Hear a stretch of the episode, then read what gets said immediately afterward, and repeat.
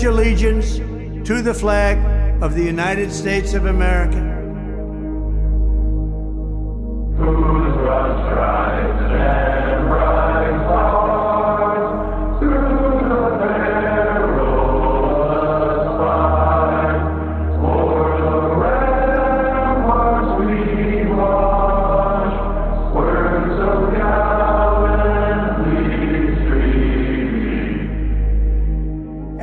Republic for which it stands.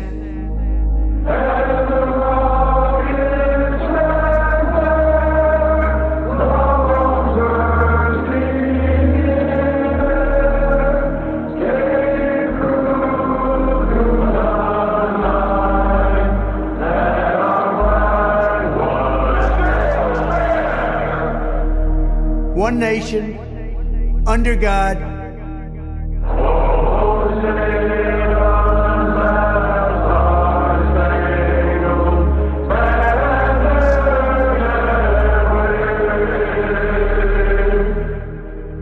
indivisible, with liberty and justice for all.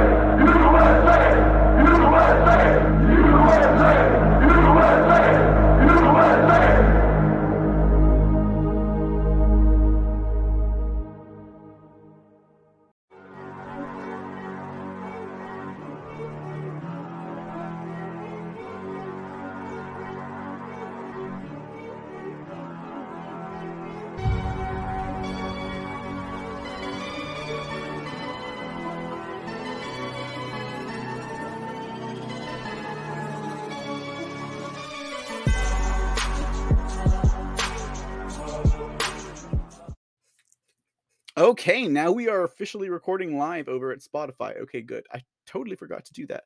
Anyways, okay, so uh all right, guys. So that's what we got going on today. That's the start of the show. Today's show, ladies and gentlemen, um, we will be talking about a few topics I actually intended to get out through the course of the week end. Um, and so, as you guys know, as everyone knows, everyone's talking about it. Uh, we've had the President Trump situation going on where he's been indicted, he's been arraigned. Uh, there's so many things going on with this indictment, though. Uh, it- it's already it's already a lame duck kind of a thing. It's already it's already going to be in the I mean, it seems like the it seems like uh, a, um, DA Bragg might have committed a felony. You know, I mean, he had all of these paper uh, exculpatory evidence that he withheld, uh, all this documentation, uh, calling on so many things. It just it makes absolutely no sense why any of them would be doing this. But yet again, there we go. It is. Um, I think the picture of the two-tier justice system uh, is becoming more apparent, not just to we Americans, but to uh, everybody. I mean, we even had what was like Viktor Orban, right? The president of Hungary. He was saying they stand behind President Trump. Can you imagine? Has anyone thought about what this might look like to the rest of the world? You know what I mean? Like, we as Americans might uh, see articles um, and and things like that that talk about like oh when there's an, a president of another country that's been arrested or you know all of this other stuff. You've never heard about that in american politics. You never heard about that in american history. So really we are at a line of delineation right in our own personal history and in our uh, society uh, that we've never crossed i mean we've been in uncharted territory as it were I would say since at least 2016. I mean, if the algorithms broke and the story is true, then indeed, ladies and gentlemen, we are in uncharted territory. And uh, uh, you know, the thing about it is, is that as we map our way through this, um, I kind of feel like we have been blessed with the insight, you know, um, and the fortitude to carry forward. Uh, if you look at right now, and I talked about it in the last episode that I did, it, it was like taking a moment to step back and look at everything that's happening and not having to worry about the daily uh, bustle and hustle of getting things out there and you know making sure it's all nice and wrapped up and packaged prettily. Um it was like watching in politics and culture and, and other areas uh, like this this offensive of like truth and patriotism or truth and morality Can we just call it that, right? I mean, love of one's country, yes, that would make one a patriot, right? But I guess, you know, it just depends on your country, right? Uh, it depends on your government, right? Are you government for and by the people or are you communists, anyways? So, um, it, it, very interesting that, but, um, the whole thing with Trump and the I mean, it was just this whole huge they set him up to win. they have set him up to win. And that is basically, I think, where we stand on that matter. But uh, we'll see. You know, I also kind of thought like, you know, because I also um, was paying attention to some other things, and I was like, what else is going on? Someone was like, what are they distracting us from? What are they distracting us from? Um, and so another one of the wins, and you know, I don't even know if it's so so much of a win as just a step in the right direction. And we're going to talk about this today. So I know President Trump has just been arraigned. Okay. Um, I know that you, indictments, what 34 counts in the felony, whatever. Get over yourself, Bragg. Stop bragging about you. Leave it to someone named D.A. Bragg to be the person to actually try and do it. We thought that it was going to be uh, what was what's her name? Peekaboo. we thought it was going to be her, right? The state AG and um i mean she made a fight for it right? She made a fight for it but uh ended up being this guy named bragg. You know it reminds me of that other one. Who was the other one that was trying to get president trump? You know he was like uh i think he was another i think he was another uh, district attorney or ag i can't remember his name.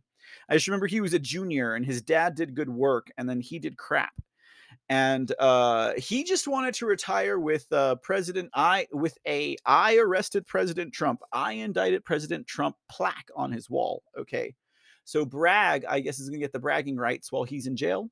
I don't know, could be, could not, but anyhow. So um, what I also wanted to talk about because you know what is the distraction? You guys know, I think weird. So I'm like, things have to be going on here. There's a lot of distraction. There's actually some things that came to my mind when I was thinking, like, what is the media trying to distract us from? And this is not to deter, diminish, uh, like, one of the most egregious things to ever happen in our nation's history, right? Um, not only the indictment and arraignment of a duly elected president, because let's not forget, guys, President Trump is still the president, okay? Not only an indictment and an arraignment of a duly elected president, but under false pretenses, you know?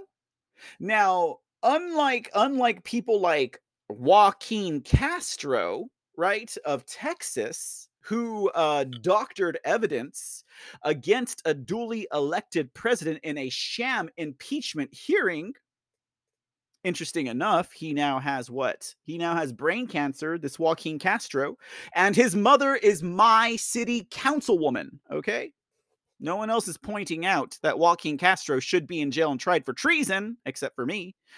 Um, but you know, d- unlike Joaquin Castro, a, uh, D.A. Bragg does not have the comfort of uh, of congressional immunity. So I think Joaquin Castro, I mean, I'm sorry, excuse me. I think um, D.A. Bragg is probably going to have some comeuppance to face.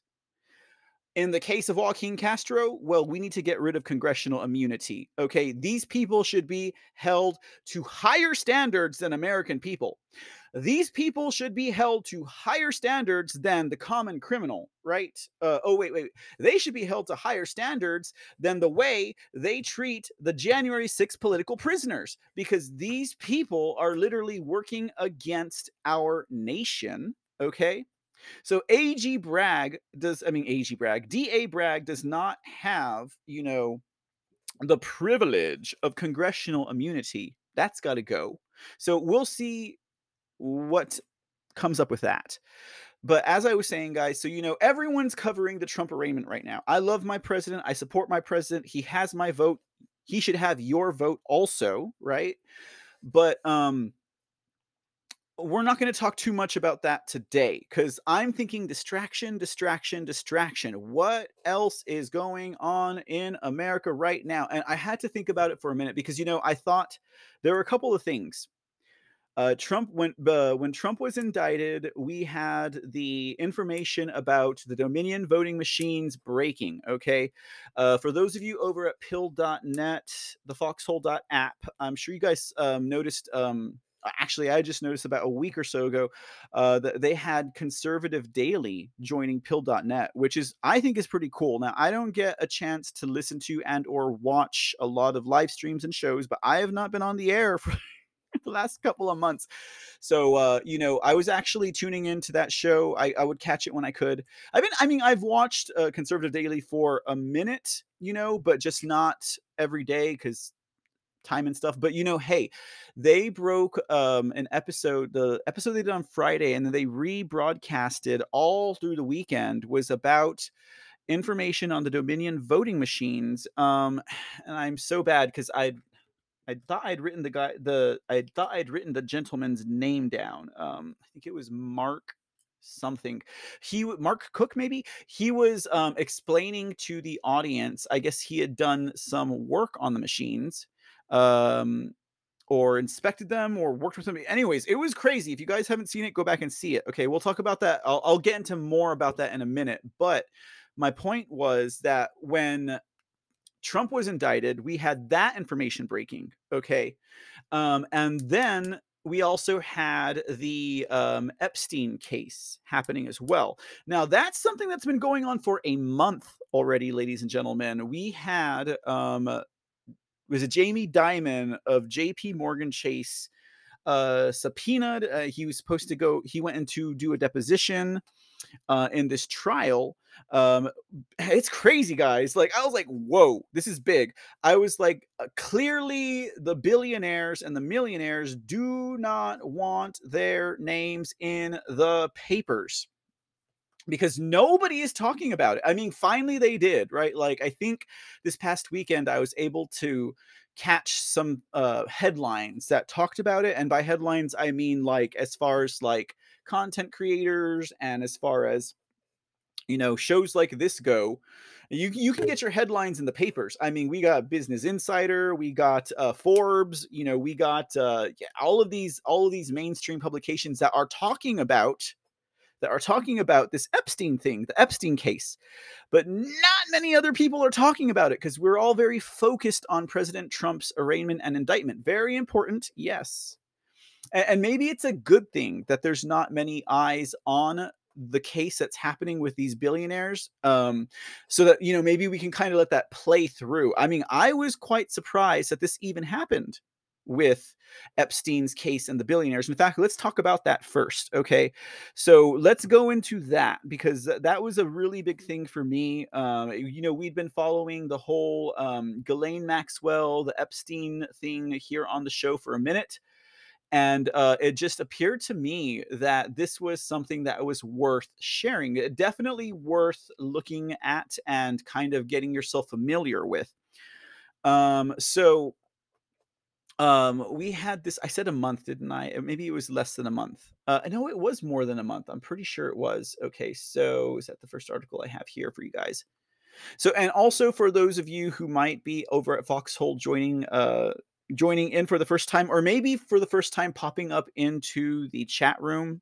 Hey, thanks for being here. Like I see you, Daily Insanity. How's it going?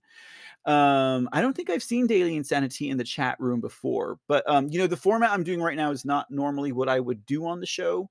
Uh, so I, I, won't be sharing articles with you guys, but I might still be reading them to you. Okay, I got to get all my uh, all my networks going.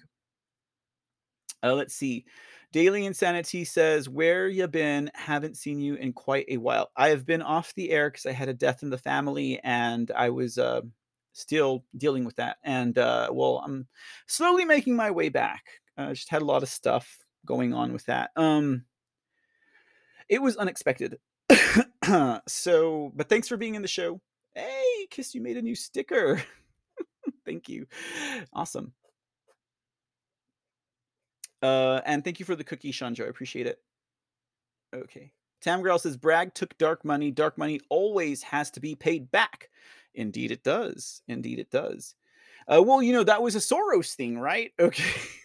so he was taking he was taking money from George Soros. I think I already saw a report on that, right? The the report said something like the report said something like um, George Soros contributed X amount of money to this, uh, you know, nonprofit organization, not DA Bragg, but then the same amount of money that he put into that, you know, nonprofit organization, the NGO or whatever it was, whatever Soros little, you know, pinch fund was, went exactly the same dollar amount went exactly to DA Bragg's campaign, right? Like we can't put two and two together, really.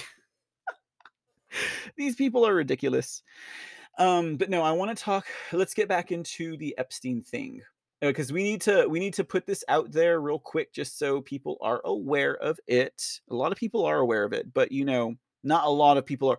You know, you would have thought that Patriots would have been all over, and I'm not decrying Patriots. I'm just saying you would have thought that you know, as a big story, uh, this would have been something to watch but uh, maybe there's a reason why we're not. Maybe it's important that we're not focused on that. And I'll tell you why now. Okay. Because the number one issue with the Epstein case, and this goes all the way to Ghislaine Maxwell's case, was that we didn't have the ability to pursue the clients. We didn't have the names that were in the black book. We didn't have they, it was it was almost as if nobody was going to go after anybody who procured not procured who purchased uh you know who purchased children sexual favors women boys i don't know from epstein right who were part of that human trafficking um, so maybe this is something that's going on in the background right now that is um it's more important to be there you know? Like i don't know what do you guys think? If everyone in the patriot community had their eyes on the epstein case right now do you think they'd find a way to dissolve it you know? Because what's happening right now with the epstein case is that they're pulling in billionaires and in in the about three to four days ago, they uh, subpoenaed. Um, let me see here. I had names listed. Uh, they subpoenaed. Uh, well, they got Jamie Dimon. They had uh, they had subpoenaed a co-founder of Go Ogle, Google. Uh, they subpoenaed the brothers that run the Hyatt Hotel corporation uh, and they subpoenaed two others right? So they subpoenaed like three billionaires and a multimillionaire and they want to know what they knew about jp morgan chase and epstein you know? I'm like why are they asking the hyatt brothers? Why are they asking the co-founder of go ogle? Is it just because they went to little st james islands? Like what's the deal with that uh, there's a lot more going on, guys. Now, uh, something that um, some of the details behind this is it's actually it is actually the Virgin Islands, ladies and gentlemen. The Virgin Islands, the territory of the Virgin Islands, are they are the plaintiffs in this case. Okay, the Virgin Islands, they are the plaintiffs. They have sued Epstein, they have sued JP Morgan, and they are suing all the rest to get the information. Do you guys? It's it's pretty big. Why is J why is, why are the Virgin Islands suing Jeffrey Epstein? Okay, or I'm sorry, JP Morgan Chase is the big question here. Uh, why why is it? Is it because what? You know, a lot of things are coming to light right now, guys. I don't know how many of you all are paying attention to the cartel influence in our nation. I don't know if you guys are paying attention to the mob influence on all of this information starting to bubble forth right now. It's all coming out right. It's all coming out at the same time. It's crazy, y'all. So, okay, so the reason why I bring up the mob and the cartels and stuff like that is because it's all interrelated. Okay, it's all interrelated. But the reason why the Virgin Islands sued Jamie Dimon, right, and JP Morgan Chase is because they say the banks are being accused of turning a blind eye to Epstein's activities and obstructing enforcement of the Trafficking Victims Protection Act. That's right, guys. They're going after him. Thank you, Sean Joe, Pritzker, Ovitz, and Zuckerman. Yes, those are the other ones. And I got some articles I'm going to pull here in a second to share with you guys.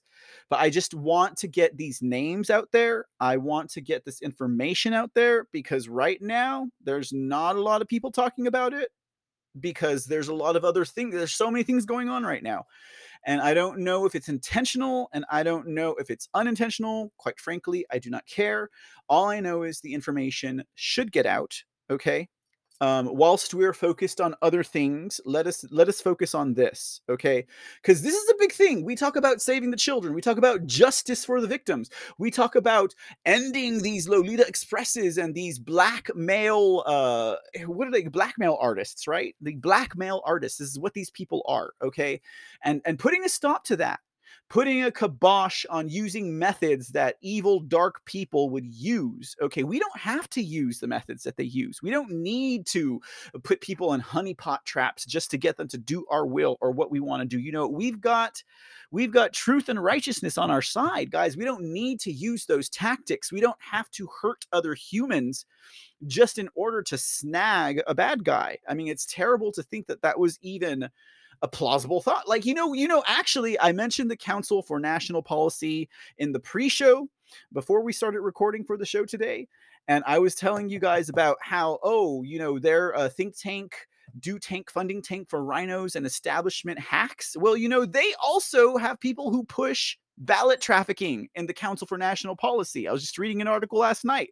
One of their members was like, Yes, and so we're going to start ballot trafficking in our state so we can beat the Democrats because that's what they do. And I was like, What the hell are you thinking, man? Like, we can't use their tactics against them. They're going to beat us anyways, but that's not the point. The point of the matter is, even if ballot harvesting is lawful in your state, like what California, where else is ballot harvesting legal? Right? Where they is it Colorado, California, places like that, right?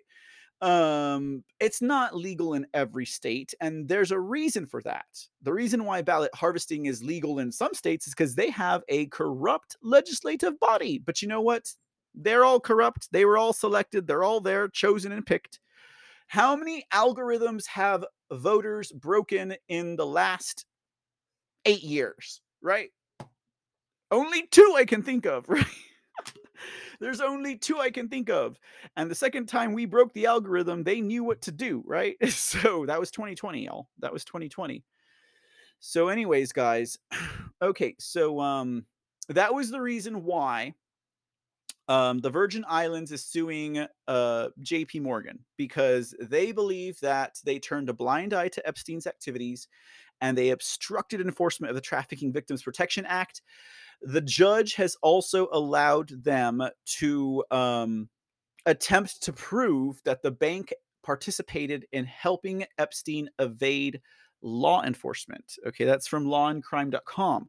So um, that's that's the premise of this. Okay, that's the premise of what's going on with this Epstein case. So, judge rules banks can be sued for profiting from Jeffrey Epstein's sex trafficking scheme. That was a ruling that came out on, I guess, March 20th. So that's about two weeks behind. That was against JP Morgan Chase and Deutsche Bank. Um, and uh, let's see here we had uh, the judge his name is judge jed rakoff. He said the victims of epstein and the government of the united states virgin islands can sue the international banking company jp morgan chase because it knowingly profited and participated in epstein's crimes. Um, so that was one of them and then i think it was last week we had the other three or four billionaires that were subpoenaed uh, there was a really interesting uh, bit of information here I'd wanted to share with you guys about the JP Morgan at first, uh, just so we can get into the details so you guys know exactly what is going on. Okay, in this case, uh, reading an article here from, let's see, Law and Crime. Okay, uh, Law and Crime It says during a hearing earlier this month, the Virgin Islands attorneys generals, uh, private counsel Mimi Liu noted that an internal JP Morgan email from August 2008 discussed the flow of Epstein's assets with a reference to pending Dimon review. Now, the reason why that was important is because JP Morgan Chase kept saying Jamie Dimon had nothing to do with this. Jamie Dimon never oversaw Epstein's account. He's innocent, right? But then they found that email that Dimon knew exactly what was going on. Liu said that's Jamie Dimon, ladies and gentlemen, Jamie Dimon. And uh, JP Morgan had had Epstein as a client for five years after that review. And I think that was a year after he had been uh, indicted, uh, had been charged, you know, um, with his first, the first time they had him in jail for, um, they didn't call it underage. They said, uh, what was it like soliciting or prost- prostitution, right? They didn't say it was a minor or it was like human trafficking or anything like that. um, the article goes on to say since being sued, JP Morgan filed a third party lawsuit against their former senior executive, Jes Staley, who later became the CEO of Barclays Bank. So Barclays Bank is also involved in this, not just JP Morgan. But the interesting thing here is uh, I think they were trying to. Um, push this off onto this guy named Jes Staley. Okay, so Jes Staley was the guy who was in charge of the Epstein account at JP Morgan. Okay. Um, the email pending Jamie Dimon's review had to do with Epstein's assets and where those would be going. Okay, whatever those assets are, right? Um, so uh, these two were obviously in the know of what was going on, and this was after he had already been in his first trial charged with uh, prostitution, right? Um, so they knew they had an idea that Epstein was doing something right. Now, the reason why this is just a big thing to me is because we've been looking for retribution for the victims. We've been looking for accountability, right? For the perpetrators. Um, and this is huge because where the judges in Ghislaine Maxwell's case would not consider anything you can't drop names you can't bring up the the black book with all of uh, epstein's contacts you can't do any of that right? And all of us were kind of like okay so this is going to be another one right? This is going to be another one that no one nothing happens it's business as usual these guys can keep on trafficking. And then this happens. And i'm just saying right when it happened that's when a uh, that's when DA Bragg said that they're going to indict Trump and they're going to put 34, you know, th- indictments against him with the felony and they're leaking it. Because don't you think if 3 or 4 billionaires were indicted in a sex trafficking ring, that should be front page, ladies and gentlemen? It should be front page. Okay. So uh, that's why I was like, we got to go through this. Okay. We have to go through this. Um, it says here in the article, this guy Jes Staley, who was the uh, the main manager over Epstein's account, uh, just underneath Dimon at um, at JP Morgan, he became the CEO of Barclays Bank. The article says Staley has been under pressure after British regulators scrutinized the 1,200 emails that were exchanged with Epstein from 2008 through 2012. The communications showed that Staley appeared to visit Epstein's island, Little St. James, while Epstein was still incarcerated. Epstein sent Staley multiple emails with photographs of a young woman, and regulators say he sent transfers of money to women with Eastern European surnames timed around Staley's visits to his properties. At a hearing, the survivor's attorney, David Boies, said that one of Epstein's victims accused Staley of sexual assault. Staley has not faced any criminal charges in connection with the allegations. The Virgin Islands government, however, argues that JP Morgan cannot blame everything on Staley. They say, if Staley is a rogue employee, why isn't Jamie Dimon? Whether or not Mr. Staley raped any young woman in the Virgin Islands is not what this litigation is about. So they're going after them, guys. I'm like, really? We just had the representative of the Virgin Islands make a fool out of herself. That's like what Rep Plaskett has no voting rights in the House, right? But she made a damn fool of herself whenever she was interviewing, I should say, whenever she was interrogating Matt Taibbi and um and uh, the other uh, reporter was it Mike, Mike Michael Sheff- Sheffield, I think was his name, during the um, subcommittee on the weaponization of the federal government hearing. It was the second one that they did. You know, she was all these so-called journalists, blah blah blah blah blah. I'm like, this woman has no power, and you know, but but her attorney general's going after Epstein, and this woman, a Democrat, is just like, what is she doing, right? Why isn't she supporting her island nation or territory or whatever? Like, why is she going after uh, people who are just trying to share the truth? Ladies and gentlemen. But that's why I was kind of taken aback because I was like, wow, so this is the Virgin Islands. This is like the government of the Virgin Islands who's going out. It's not like just the victims. Now, there is a class action in the Virgin Islands in addition to this lawsuit that's happening right now. Okay. But this was big. Like, to me, it was big. Um, and and a move in the right direction. I got to say a move in the direction that we would like to see. ladies and gentlemen. All right. So, in addition to that, y'all, um, I had this other article. Now, this article was interesting, okay, and I know a lot of you guys, Lord knows, I am not a fan of CNN, okay, but CNN Business had this article published on February seventeenth, guys.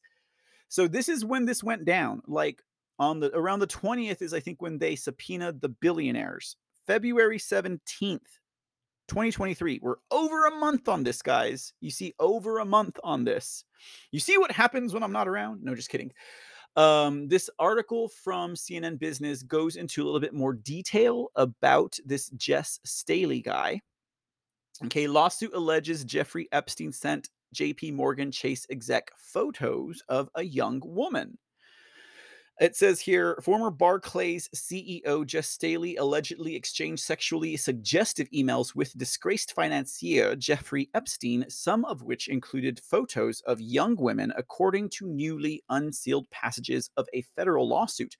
Those email exchanges allegedly continued long after Epstein was convicted of sex crimes in 2008. The U.S. Virgin Islands government wrote in its complaint against JP Morgan Chase, where Staley previously served as a top executive. Now, I could imagine the reason why, because we don't like CNN, right? But they're giving us a lot of information here. It's like, why are you giving us information uh, on this case? Like, why aren't you being a shill or, you know, a fake news pundit or whatever? The reason why I think CNN Business is giving you so much information about Jes Staley is because they are trying to protect Jamie Dimon. Okay, which JP, which the Virgin Islands have already said, as I just shared with you guys, the Virgin Islands have already said, nope, you can't blame it on Staley sorry, you know, Mimi Liu already found the email that said it's pending your review, Jamie Dimon. So you better answer questions. And he did. Okay. So um, let's see here. Those emails, uh, email exchanges says the article allegedly exchanged uh, allegedly continued long after Epstein was convicted of sex crimes, right? Um, it says here Staley was the person largely responsible for JP Morgan Chase's 15 year financial relationship with Epstein. He later became CEO of Barclays, but he stepped down in 2021 during investigations about the bank's Epstein dealings. He is not a defendant in the lawsuit and has not been charged criminally with activities related to Epstein. A London based lawyer for Staley declined to comment. So the original complaint, guys, okay, because I think if you guys read any of the articles coming out at the mainstream lamestream right now, they they say this. They say uh, four billionaires have been subpoenaed in the case of J- uh, Epstein Island and J.P. Morgan, you know, and and and the Virgin Islands, but uh, we don't know what's going on yet. We don't know why they're subpoenaed. We, I mean, how do they have to do right? I mean, you have a hotelier, right? A uh, a big tech you know, uh, co-founder and and the others, like what does that have to do with Jeffrey Epstein's bank account? You know, why would they subpoena those guys, right? The article says the original complaint filed in December was heavily redacted, but the amended complaint released by the government of the U.S. Virgin Islands on Wednesday backs claims from the earlier filing that Staley exchanged more than 1,000 emails from his JP Morgan Chase email account between 2008 and 2012, corresponded with Epstein while he was incarcerated, and visited the Virgin Islands residence on multiple occasions. Um, the U.S. Virgin Island lawyers say these communications show a close personal relationship and profound friendship between the two men, and even suggests that Staley may have been involved in Epstein's sex trafficking operation. The lawsuit alleges JP Morgan Chase had a more than close up view of Epstein's sex trafficking and ignored obvious red flags related to Epstein's accounts. The Virgin Islands is going after clients ladies and gentlemen, because one of the uh, charges that the judge denied for this originally, the Virgin Islands accused JP Morgan Chase of profiting and of uh, collusion with Epstein, which would have effectively made them human traffickers, right? The judge said, no, you can't do that. The judge ended up saying you can pursue evidence, but you cannot claim it. So uh the, the Virgin Islands is going after the clients. That's what they're doing. Okay, that's what we're seeing here. Um, it says here both JP Morgan Chase and Barclays declined to comment on the newly unsealed passages, but after the U.S. Virgin Islands Attorney General sued JP Morgan Chase in December, claiming that the bank should have known about Epstein's activities on Little St. James Island, the island he owned off the coast of St. Thomas, the bank moved to dismiss the suit. In a filing on February 1, lawyers for the bank wrote The U.S. Virgin Islands lawsuit is a masterclass in deflection that seeks to hold J.P. Morgan Chase responsible for not sleuthing out Epstein's crimes over a decade ago. In the newly unsealed passages, the U.S. Virgin Islands government claims Staley sent emails from Epstein Islands in the fall of 2009 when Epstein was incarcerated in Florida. So, when all hell breaks loose, and the world is crumbling. I will come here and be at peace, is what Staley told um, Epstein in an email. One month later, Staley allegedly sent another email to Epstein. I realized the danger in sending this email, but it was great to be able today to give you in New York City a long felt hug. That's just evidence that the Staley and Epstein guy were really close friends. And I don't want to know what a long felt, hu- long heartfelt hug means in their world. I don't want to know, okay? I don't want to know when two pervert pedophiles, you know, say I gave you a long heartfelt hug what that means, okay? Look in Urban Dictionary or something, I don't know. Um, in July 2010, the filing alleges that Staley sent an email to Epstein saying, Say hi to Snow White. Epstein responded, What character would you like next? When Staley said Beauty and the Beast, Epstein replied, Well, one site is available. Virgin Islands lawyers claim reference to Disney princesses were code for young women. Okay. Uh, let's see here.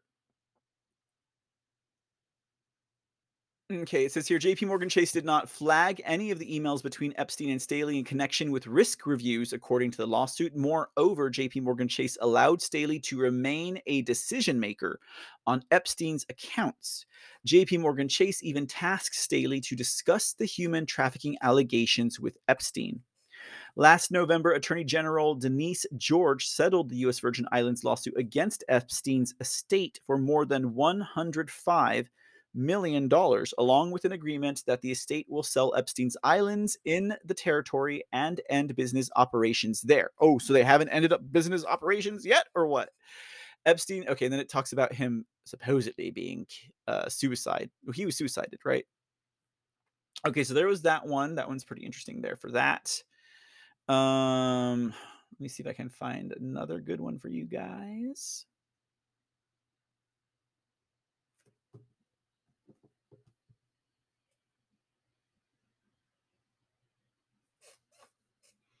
Uh, let's see here.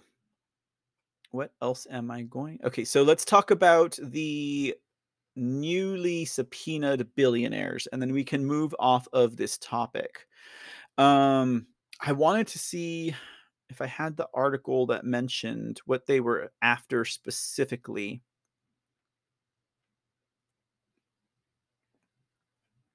See, because this is this is what the attorney originally said. As we have alleged, Epstein's sex trafficking operation was impossible, impossible, impossible without the assistance of J.P. Morgan Chase and later Deutsche Bank. And we assure the public that we will leave no stone unturned in our quest for justice for the many victims who deserved better from one of America's largest financial institutions. They are going after those who enabled and those who colluded. That's who they're going after. This is, I don't, I mean, it's not about like, it's not a property dispute. It's not a, an estate dispute. It is literally, they are going after the victims, um, uh, perpetrators. So, uh, I think that's very heartening, ladies and gentlemen. See, it says here Rakoff will not allow will not only allow the lawsuits to move forward on grounds of JP Morgan Chase and Deutsche profiting from Epstein's activities. Okay. Uh, they will also be able to attempt to prove that the banks participated in helping Epstein evade law enforcement. Uh, that's pretty big, y'all. I mean, that's pretty big. Okay that is, I mean, we don't know where it's going to go. Obviously, I mean, Judge Rakoff would not have allowed this to move forward at all. And right now, if you guys are paying attention to the cartel thing, okay, I mean, this is this is basically the way it goes. Whether it's the Sinaloa cartel or whether it's the New Jersey mob, okay, our entire country is a sham at this point. Okay. I would say it's been in sham mode for decades, but it's probably really, really zoomed in. Like we are living in a fake sham country, guys. Like nothing here is real. The rule of law isn't real. Okay, uh, our elections aren't real. Our our politicians aren't real. Everything is fake here, guys. I mean, everything is fake. Okay, it's just we're now finally starting to see it. You know, and and a lot of people are not really paying attention to the whole cartel thing that's going on right now, whether it's Arizona or whether it's New Hampshire, you guys better believe my eyes are on that right now. Okay. Because this is big. You know, based on the things that I have seen in my personal life and the things that I have experienced, ladies and gentlemen, it all makes sense. Okay. I've seen the victims of trafficking who then go work for the city state governments, right? Because that's where their traffickers put them when they get worn out or when they need cover. How are you a 19 year old boy, right? And you have your own apartment, right? This huge apartment, right? That's probably thousands of dollars a month living there with no job. Okay, they need cover. Give them a city job. I've seen it, ladies and gentlemen. Okay, it makes sense.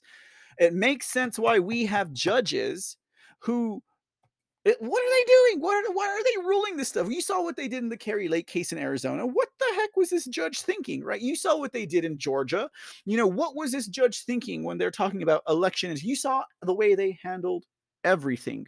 And you know what? They had lawyers working for them that knew how to frame it in a way that it would not put the spotlight on the judges. But as the American people did not give up and continued to pursue like a rabid bulldog the truth of the matter, these judges' cover has been exposed. Okay. Now, I'm going to talk about okay, so we had like this. These are the things that are all coming together. I mean, everything is just starting to come together. Like let the people of America wake up and see it, right? Um we're talking about the cartels. We we have like what? The New Jersey, the New York mobs, the Sinaloa cartels who are probably just CIA, right? And all that stuff anyways. But I mean, all as all of this stuff is starting to crystallize in front of us, ladies and gentlemen, I mean, we have to ask ourselves the question: we're going to pay attention to it, you know. Um, we had what the Arizona hearing in February that just really set this on fire. I mean, they, they really ignited it. Okay. Thank you, Representative Liz Harris. Okay. I want to talk about her in a minute and what she's going through. Um, I watched the uh, hearing that they they're persecuting her. They're trying to kick her out. They're trying to do more than censor her. They want her removed from the Arizona State House. Okay. And uh, I, I told you guys before I went off the air, this is what we need, right? When I was in my state capital and we were there, um, we were there to um, to to to show them in force that we did not agree with what they were doing, ladies and gentlemen at my state house. Um, there was a um, a lot of man. Let me tell you, the pantomime of politics, the fakeness that is going on over there is insane. Okay, And um and just moving right back along into this, we had the February hearing where this really ignited, okay? It really ignited there. And I told those people, I told I was talking with the people with my my fellow Texans and and I was saying I was saying as I was sitting next to a bunch of these uh what are those people called who work for the politicians? Like their little office people? Like all they like okay they did not want the patriots in there the Texans in there right? And so they started bringing in all of their staff to to fill up all of the seats in the main hall so this way we wouldn't have seats. And the the videos are over on Rumble. So if you go to my Rumble page, you can see them. There's one there where I'm telling the people, I'm telling them, look, this is what we need. We need American citizens to go in and to basically just they know they're going to be a freshman only. They're going in there for one term. Just kamikaze patriots, kamikaze Americans just going in there to just upset them as much as they can you know, because you know we've had a one or two in Texas history recently that I can name that did just that, you know, and they only they hmm. only made it one term. They were selected out, ladies and gentlemen, because they didn't play ball, because they didn't go along with it. And in fact, one of these, a former representative of the state of Texas, is the whistleblower who says the way politics works in Texas, and I don't doubt this is the way it works in the rest of this nation, everything is mapped out because all of the people are selected. All of the politicians are selected. Every bit of legislative piece is already mapped out. They already know who's gonna and you you would think it's your local rep that's sponsoring a bill. No, no, no, no. They tell you they're sponsoring the bill. It's assigned to you. And for those of you who want the evidence, this is conjecture. Okay. I just know because a former state rep told me this is what he witnessed. Okay. And so, you know, uh, you can call it conjecture without evidence, whatever. I'm telling you what I know from the truth and I believe the man. Okay. The man is no longer serving in the Texas State House. All right. The man went back to his hometown to tell them exactly what's happening in the capital, okay, to try and save this nation, get some truth out of there. And he was maligned, he was attacked, he was physically attacked more than once in his office and on the state house floor, ladies and gentlemen. There are videos, okay? So I believe him, okay? And when he says it's a pantomime of politics that happens in the Texas State House and everything is mapped out and figured from the life of the bill to the birth of the bill to the death of the bill, and how it's going to die and who's going to kill it. And they've determined this before they even met the first legislative session. First day in session, they already have all of this mapped out. Okay. I believe that's the way. I believe it's true. I believe it's true. That's how come we can have a majority, not a super majority, but a majority of conservative politicians and Republicans in the Texas State House and nothing gets done. And we're almost done with our legislative session and nothing has been done. Okay, that's why. All right, that is why. Okay, so Liz Harris of Arizona, to me, a hero, a patriot, and one of those kamikaze Americans that knows they're only going to be in there for a little bit. They know they're not going to be in there for a long. They're going to get kicked out because they're not going along to get along. That's what we need and that's why I'm grateful for Liz Harris. Now, this started this this this brush fire really, in my opinion, started there. Okay, because since then, with what we have with this um this alleged, I'm going to say alleged, right, because it's not provable, right, alleged information about the collusion of the Sinaloa cartel in Arizona with the local politicians and the real estate. Okay, I was like, I thought all politicians were lawyers. You know, another trend I've noticed as I've been researching politicians and their backgrounds? If they're not lawyers, they're in real estate. What does that tell you, America? Don't you think you'd want to be in real estate if you're uh, bribing and running, uh, laundering money through the real estate agency for the cartels into our politicians and to whoever else they need? Whether it's someone who's elected, someone who's hired, someone who's appointed, it does not matter. Speaker Dade Phelan of the House of Texas, real estate's his business. I wonder how much dealings he does in bribing and uh, laundering money.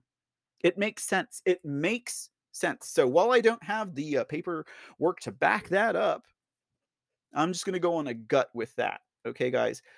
Okay, so as I said, Brushfire started with Liz Harris, the return of Mike Gill. Okay, Look at the New Hampshire case. Look at the Pandora Papers.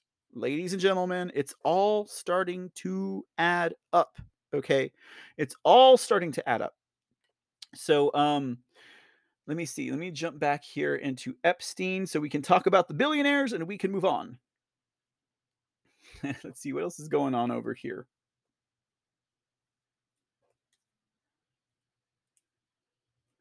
Have a good afternoon, Kiss. Good to see you again. Thanks for being here. Thank you for the new uh, stickers. Um, all right, and let's go. well, you know, Tam Growl, I will bring you the meat and potatoes if I can. You know, I always try and do that. Hey, Veronique, it's good to see you. And welcome back. What's the matter, you?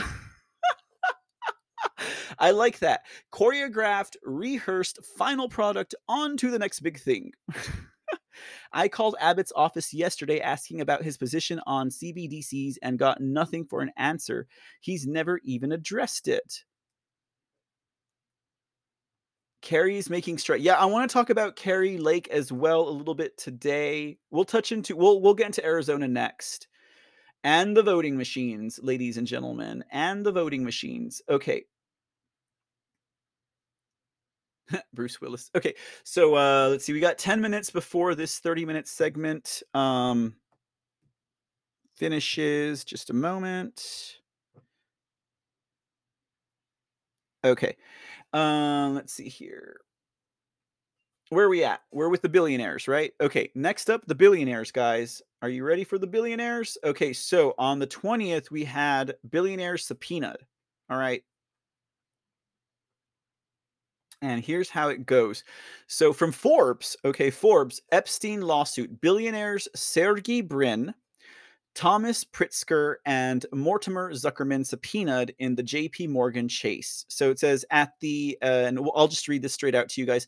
At least three billionaires received subpoenas this week connected to a lawsuit against JP Morgan over the bank's relationship with late convicted sex offender Jeffrey Epstein, a person familiar with the matter told Forbes um, they say it's a twist, right? It's a twist. So, uh, Google co-founder Sergey Brin, Hyatt Hotels executive chairman Thomas Pritzker, and I've heard that Hyatt was involved with uh, Epstein for a long time. So I'm like, if this is about J.P. Morgan knowing about Epstein's child sex trafficking and human trafficking, what does a uh, big tech co-founder and a hotel exec ha- and a real estate mogul have to do with that, right?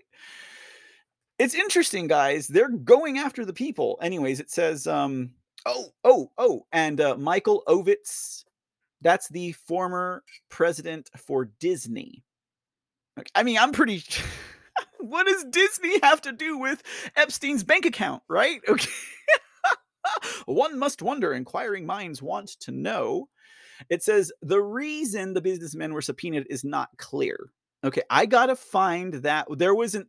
I had an article pulled where it said specifically why they were going after these people, but no one wants to mention it, right? It's unclear, it's unknown, it's rather a mystery why they're going after these people, right? Like, why are they subpoenaing them? Like, okay, so um, article continues um, they they have been told to provide documents and communications connected to Epstein and the bank, according to the Wall Street Journal.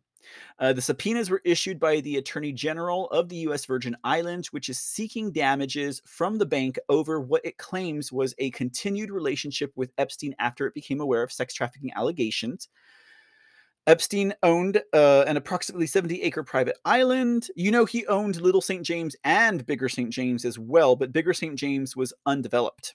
Um, JP, unless that's where they did their human hunting parties, right? On, on Bigger St. James. Anyways, JP Morgan faces lawsuits from the Virgin Islands and an unnamed Epstein victim over the bank's decision to keep Epstein as a client until 2013, five years after he was convicted in Florida for soliciting prostitution from someone under the age of 18.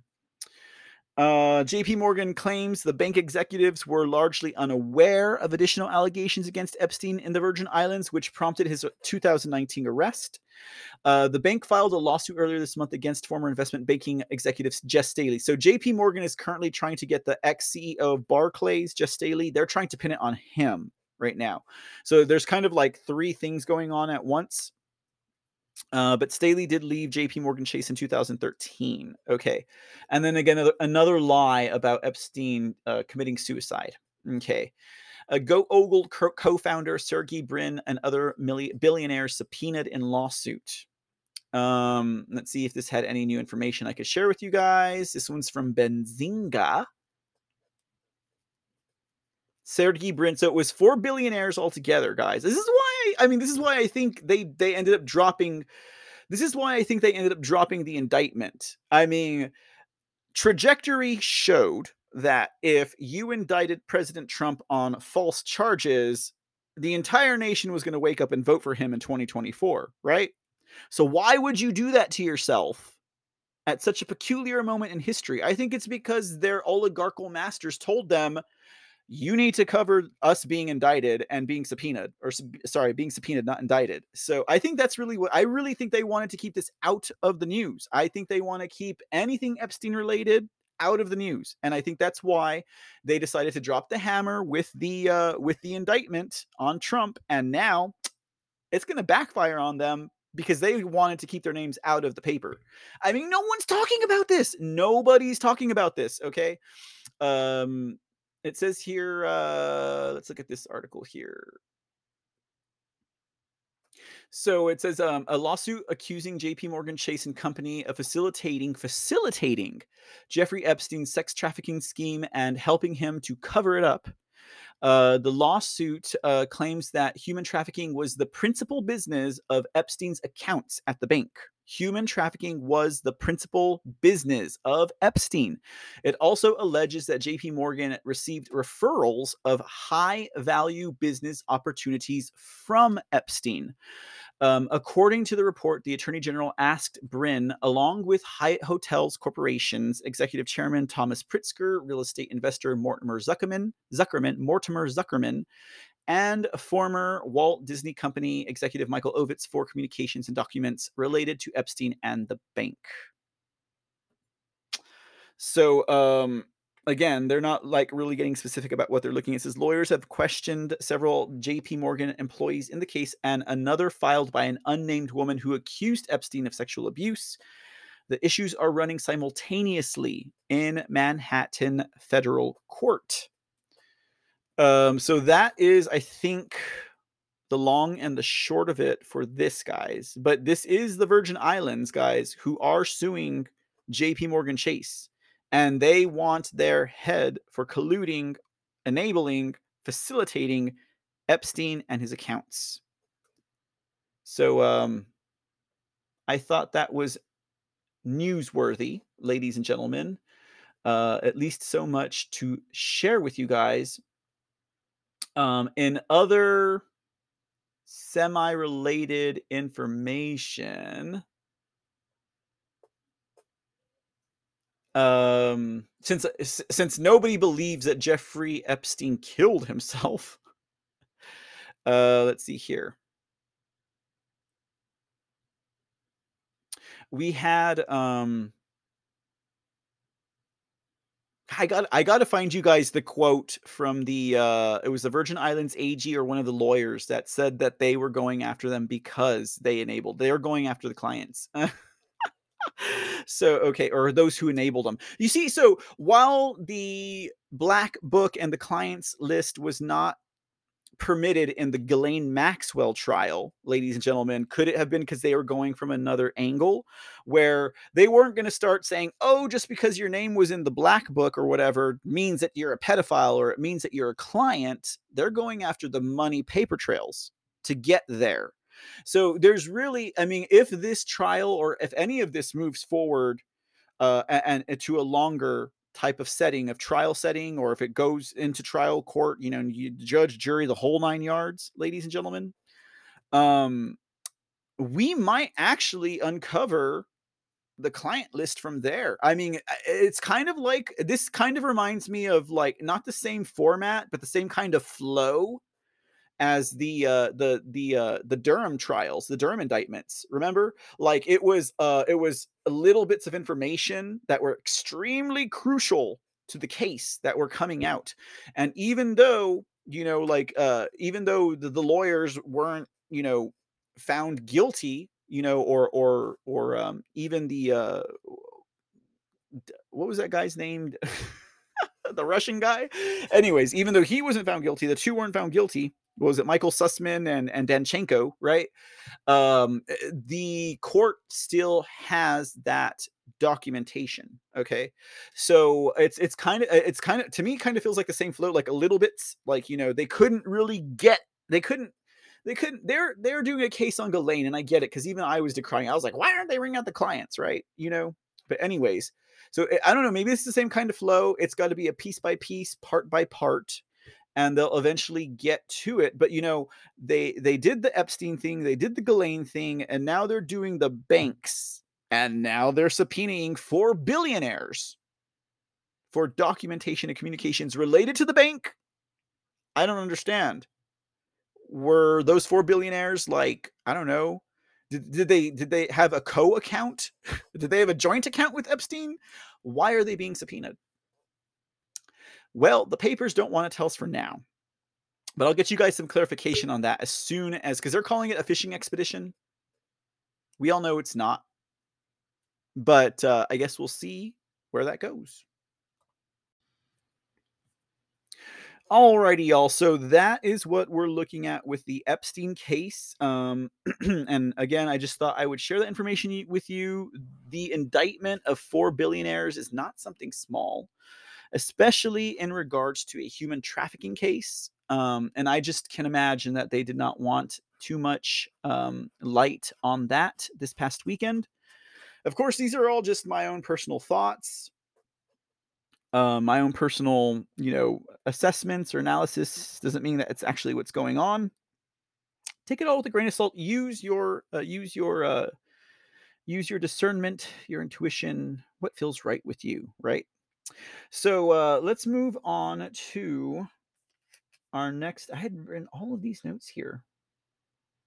Okay, anyways, let's move on to our next topic. I wanted to talk about the. Uh, let's talk about Arizona. We'll do that next, and this is all kind. Of, this will all kind of like coincide slash flow with each other. Um, during our break, um, I was reading some of the comments in the audience, and um, one of our audience members, Java, had mentioned um, that he was glad to see the Arizona Supreme Court starting to do the right thing. Now, for those of you, for uh, reference to that, ladies and gentlemen, uh, dealing with now, we're talking about the 2022 elections. Do not let it be mistaken. 2020, 2021, 2022 rigged, and stolen. Okay. This should be the vernacular, the nomenclature, right? I mean, this should be everywhere, t- telling everybody never should have left our lips. 2020 was stolen. President Trump is still the president. 2021 was stolen. I guess that just didn't get enough showtime for people to be concerned about it. We can talk about Pennsylvania. We can talk about Georgia. We can talk about Texas, right?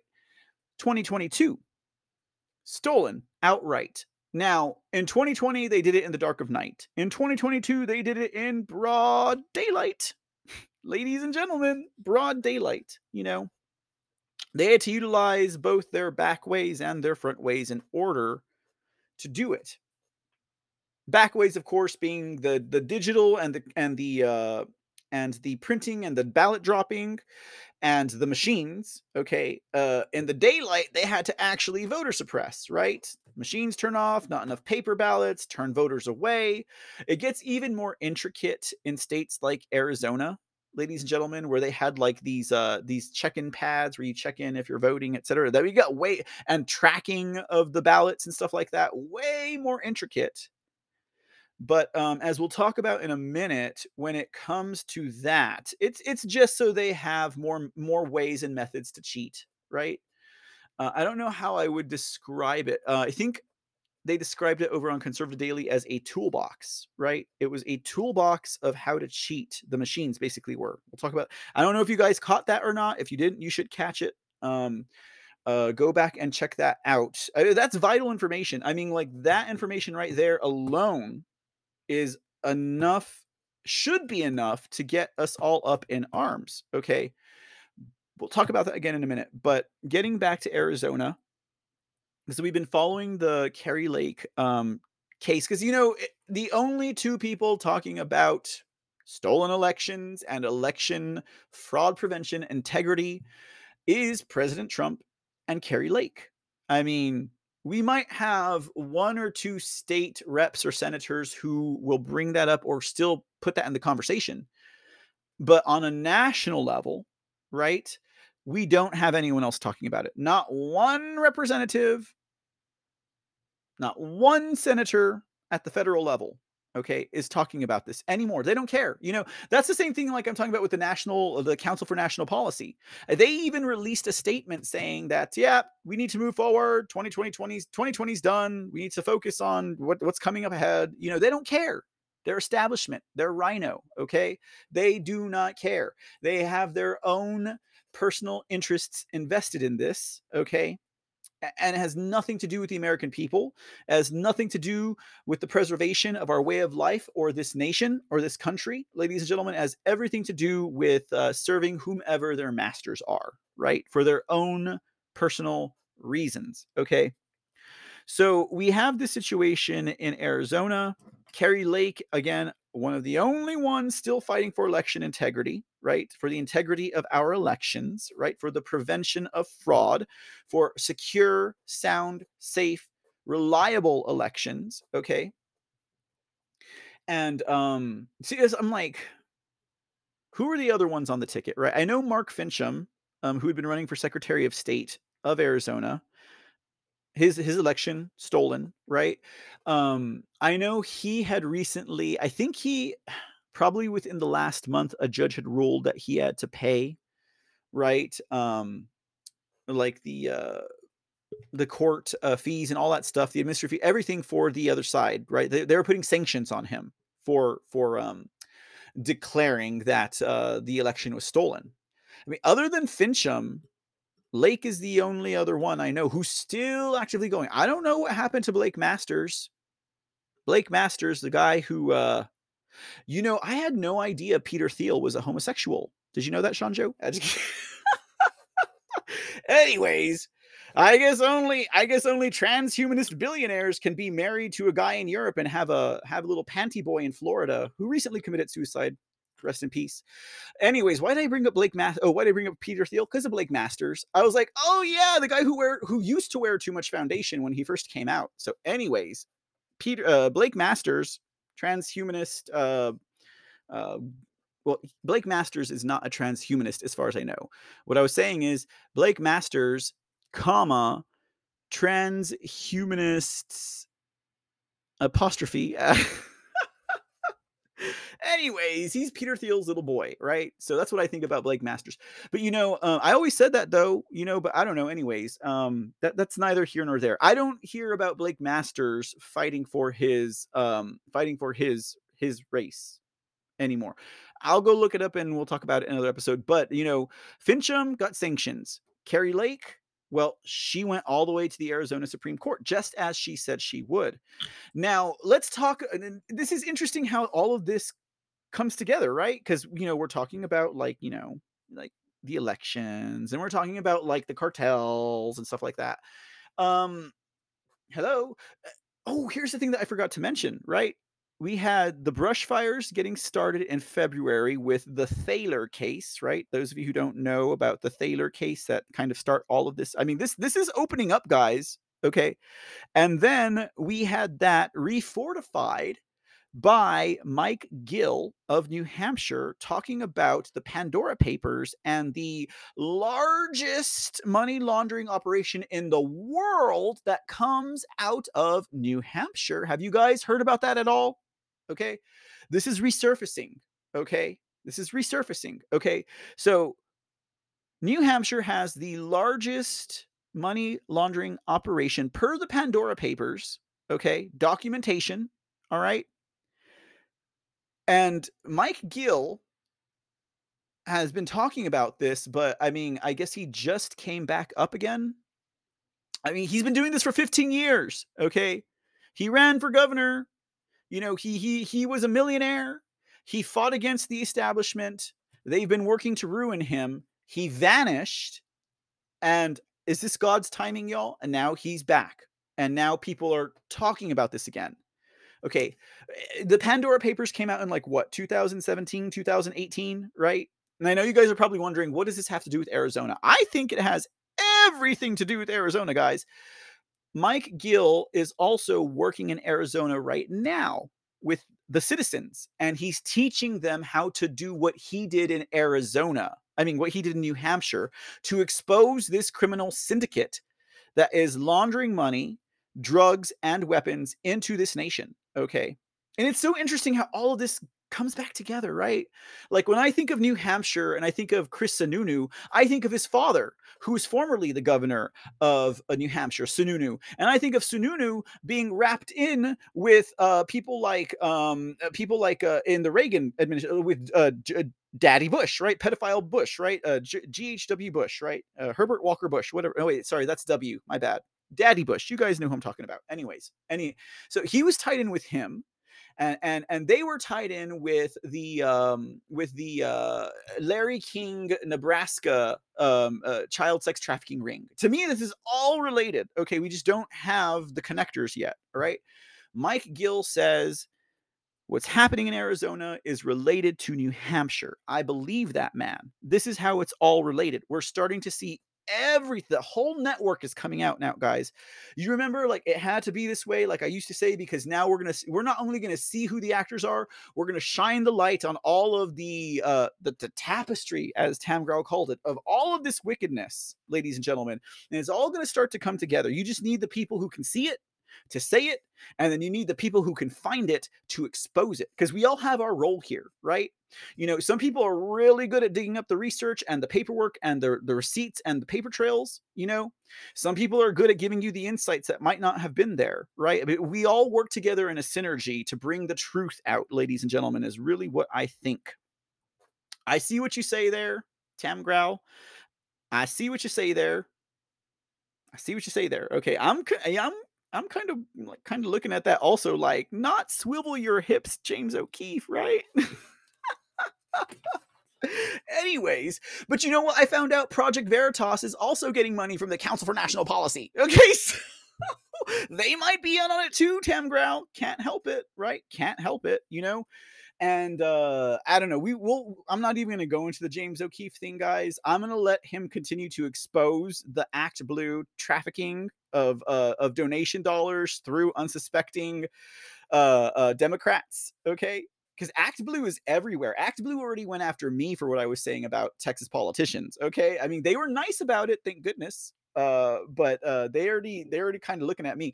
Anyways, guys, so um, yeah, we'll we'll hold off on the O'Keefe thing. I'm glad some of you guys have some information on that out there, Tam Grau, etc. Um, but um, yeah, so that's coming up into the forefront now, also, right? So let, let me just be a show of conjecture and and speculation here, guys. But um, the other thing that came up, so after the Thaler thing, the other thing that comes up on my radar is the Mike Gill thing. Do you know what came up on my radar after that?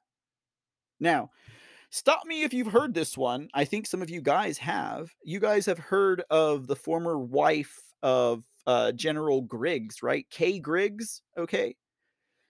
So you can you can kind of see how all of this starts to come together. Kay Griggs, the former wife of the general, said that in the United States of America, the reason why you have corrupt judges is because they're former military, they're former services. So if they're not if they're not beholden to the cartels, the judges, right? If they're not being bribed or blackmailed by the cartels, okay? Um if they are um not um like a um a partisan hack, right? That was appointed by a highly partisan whatever, Democrat or Rhino, okay? If they were not um a member of a um, secret society or some kind of like uh, you know group of, of of Illuminati people or Masons or whatever, right? Where where their oath to this nation is second to their oath to their brotherhood, that kind of a thing. So if the judges and the lawyers and the DAs are not beholden to the cartels, beholden to partisan politics or or hacks like Soros, are not beholden to some other like brotherhood or secret society that's oath is above their nations, they might be taking orders as a former service member working for rogue generals, ladies and gentlemen. That was the case that was going on with her. Okay, so this is the level, okay, of of corruption and deception that has infected, infested this nation. Okay, it's deep, guys. I mean, what we might be starting to see here is that everything we've been experiencing has all been a pantomime. It's all been fake. We've all been bamboozled. It's all been the wool over our eyes, ladies and gentlemen, and they've been doing to this to good-hearted Americans, be they Democrat, be they Republican, be they independent people who really love this nation. People who thought that they are just living their lives, doing what they were going to do, et cetera, et cetera, et cetera, et cetera. You know, they thought, oh, we can trust our politicians, we can rely on them, they're good-hearted people, blah blah blah blah blah. You know, um, they've been doing this to all of us. Okay, they have been doing this to all of us. And I'm like, can we not stand united on that fact, right? Uh, Sean Joe says, listen to Kay Griggs and think the military is going to save us? Question mark. I only got like three or four hours into that interview. Sean Joe. So I'm kind of cherry picking here, but I don't know. I don't know that she said that the military was going to save us. Is she into? uh Is she into? um What do you call it? Oh god, I'm going to be shady here. Is she into? uh Is she into devolution also, or what? did, did Kay Griggs talk about devolution? Uh, anyways, I don't know about that. Thanks for the cookie, Sean Joe. I appreciate you. Um, so the reason why I brought up that, the reason why I went off into that sideline tangent is because the judges the judge the supreme the judges in maricopa county who are they beholden to do you think? Are they beholden to the cartels? Are they beholden to uh some uh you know sorority fraternity brotherhood thing where their oath is higher than like the freemasons? Uh is he beholden to um the military services? Is he is he down chain of command and he's following orders? Because apparently they still do that these these uh generals right um, and you know, we've talked a little bit uh, about the generals, not a whole lot, but a little bit, like on See in the Dark when I was doing that show. We talked, and actually, no, we talked about General James Jones and Jim Jones, the son and the father, right here. Never talked about Al Gray, but anyways, um, that's a thing too. Okay, so who are they beholden to? Right. That's what I was wondering. That's what I wonder now. Uh, this is what this makes sense to me. I mean, when nothing else makes sense and you lay this frame over what you're looking at and it makes sense. I mean, it's walking like a duck, it's quacking like a duck. You know, it's it's it's a duck, you know. all we we need an investigation. We need an investigation. I'm going to push that still. We need an investigation in Arizona and what's going on. But you know what? I have a feeling that the people of Arizona, just like they forced that forensic audit in their state, are gonna force this investigation. What is it with the people of Arizona? God bless the people of Arizona, right? Like they're forcing their legislative body to do it. You know, there's this alternate reality that exists right now where Wendy Rogers is a traitor to this nation. Did you guys know that? Like But that's what I'm saying. Like when we're talking about these politicians at the local level, that's why we need to be involved and in the know at the local level, right? It'd be easier if we didn't have these uh, fake organizations and political parties to figure out who's who and what's what. But, you know, for example, when we're talking about Arizona and we're talking about the um since we're on the cartels um, um cartels topic, the Thaler case, right? Now we had Representative Liz Harris bring this into the state of Arizona and uh, for a hearing. Okay, now um I don't know if you guys saw this. Um, I did post it on my Rumble page. So I did the I did the whole 5-hour clown show hearing and it was good. I get it. Like once I once I listened to the hearing where the uh, legislative body was um was uh they had this this um they had this uh well, hearing uh on Liz on uh, uh uh, Liz Harris, right? Because they said that she uh she uh, did not follow decorum and that she uh, brought in these witnesses that were accusing people of this and that, right? So they were really blaming her. Uh, they're trying to get rid of her. She's a she's a kamikaze patriot. She went in there to do a job, and uh, now they're trying to get her out. Right? That's what we need. We need Americans who are going to go in there and they realize they're only going to be there for one term, but that's all they need. If we get like 10, 20, 30, 40 Americans who run on an America First agenda get elected because they break the algorithms locally, right? They break the algorithms locally, okay? Um, and they go in there, and even if they get selected out, you know, point of the matter is they're going to get as much fixed as they can, or they're going to do as much damage as they can. Liz Harris has done some damage, ladies and gentlemen. She's done some damage. And it was only after I heard her hearing where they were trying to remove her, like they're trying to decide whether or not they're going to, you know, what they're going to do with her. And she explained the entire background of the hearing that took place on the 23rd of February that I was like, I was understanding. Because I was like, why is it that this election it, it, what was it called? It was the arizona um, election and house sub sub election and something committee right? It was a joint committee right between the house and the senate of the state legislature in arizona. And uh, you know i'm sitting there and i'm like every it was five hours long guys and i watched the whole thing. And the first four hours was stuff we have heard before. In fact the third presenter yeah, the third presenter basically did the same presentation that the first two did. Okay. And then we also had uh, Captain Seth Keshel do a presentation as well. Now I'm sitting there thinking, like, okay, we got Sonny Borelli on this, we've got Wendy Rogers on this. Why are we only hearing the same thing we've ever heard? Come to find out from the hearing with Liz Harris, a lot of the speakers two i think some of the speakers didn't make it so they had to get some replacement speakers. In comes captain keshel right? So the reason why i was like captain keshel's just doing the same thing he always does i wasn't mad but i was like we've heard this. Well it's because he was actually an alternate speaker because one of the other speakers couldn't make it right? Um so uh, in that hearing i'm kind of thinking like yeah this is the same stuff that we've heard before. And in comes as the last speaker uh was it jacqueline Bra- Greg Greger who was uh, representing John Thaler, the lawyer. Okay. I'm going through all of this because, you know, we're, we're, trying to paint the picture for you guys of what's going on.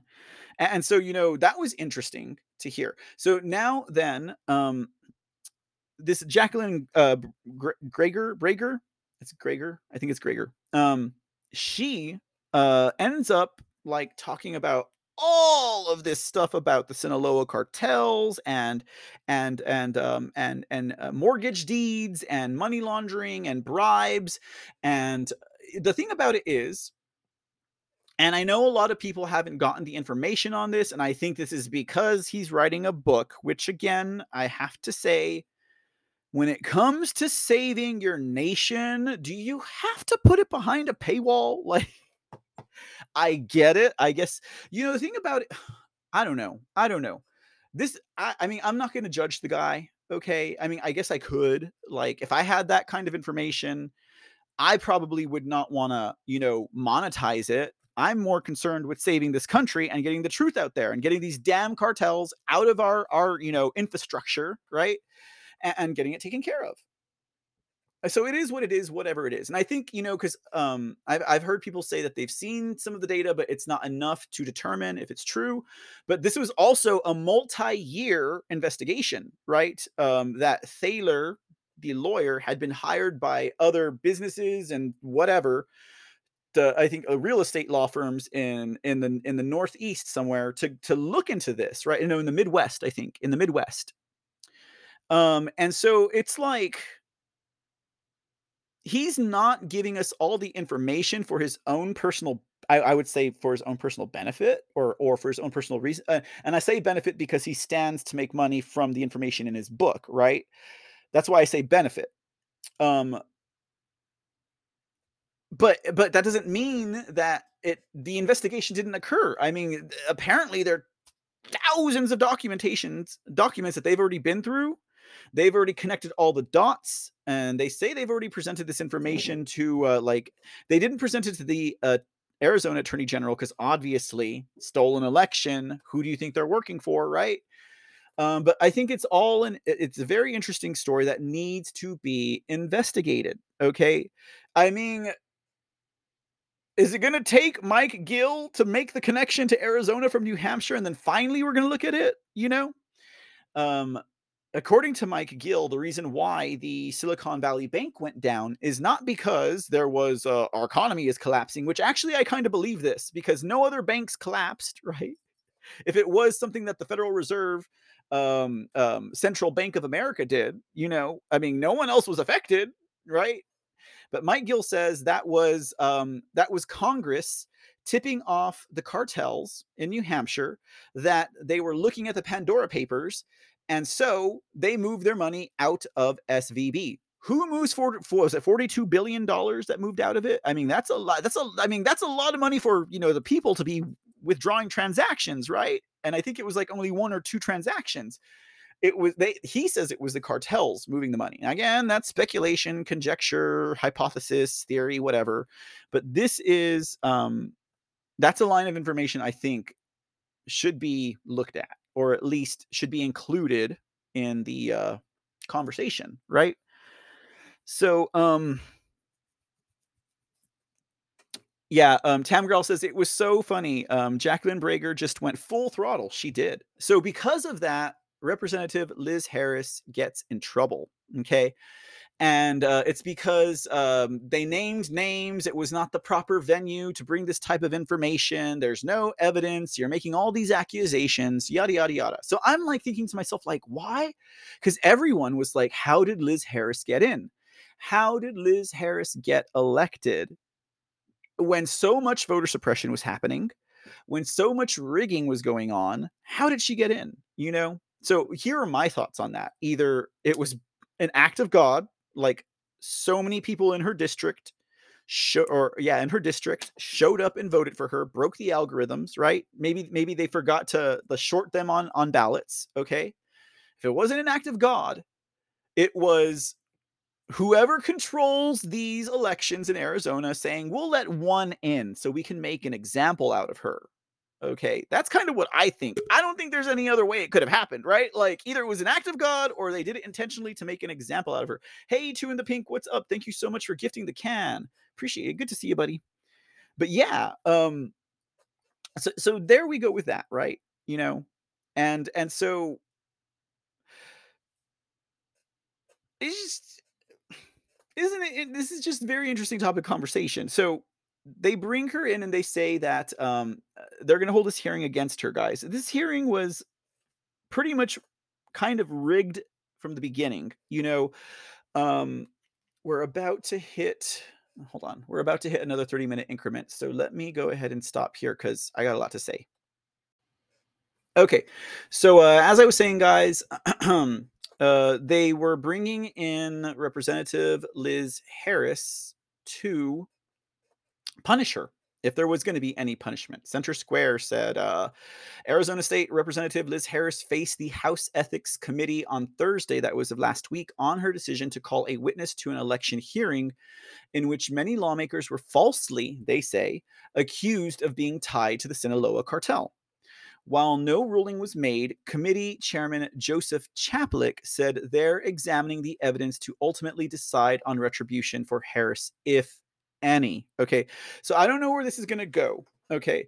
And that's where I'm going to stop reading there. And I'm going to talk to you guys about the hearing. Okay. Because the, it was interesting, right? You know, um, this is where you start like looking at who is who's on the panel who's the chair who are these people talking right um, who's asking her questions what angles are they taking you, you, to really kind of examine where these people stand you know there was this one rep, the first guy who started questioning her. His name, Representative Travis Grantham. Okay, now this guy, I'm watching him. I'm like, okay. I mean, I mean, uh, to me, ladies and gentlemen, this is the Inquisition, right? These are the evil people.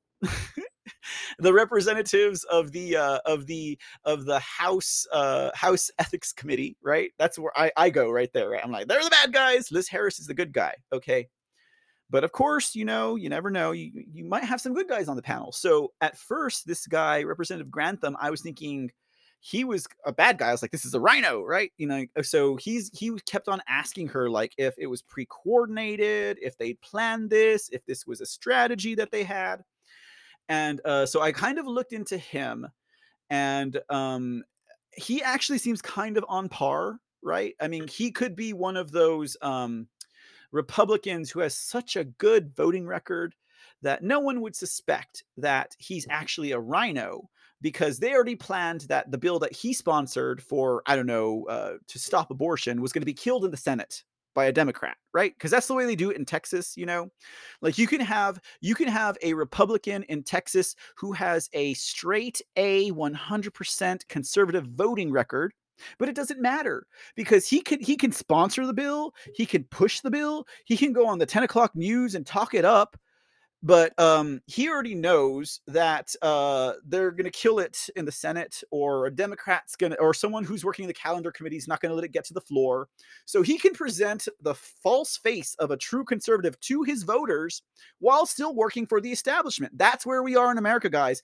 That is how developed their deception and their treason is against the people. Okay. They've developed it to the point that you can have a 100% conservative voting representative who is a full blown rhino, but you would never know it because of the way he votes, the way he talks, and the way he uh, presents his bills or sponsors.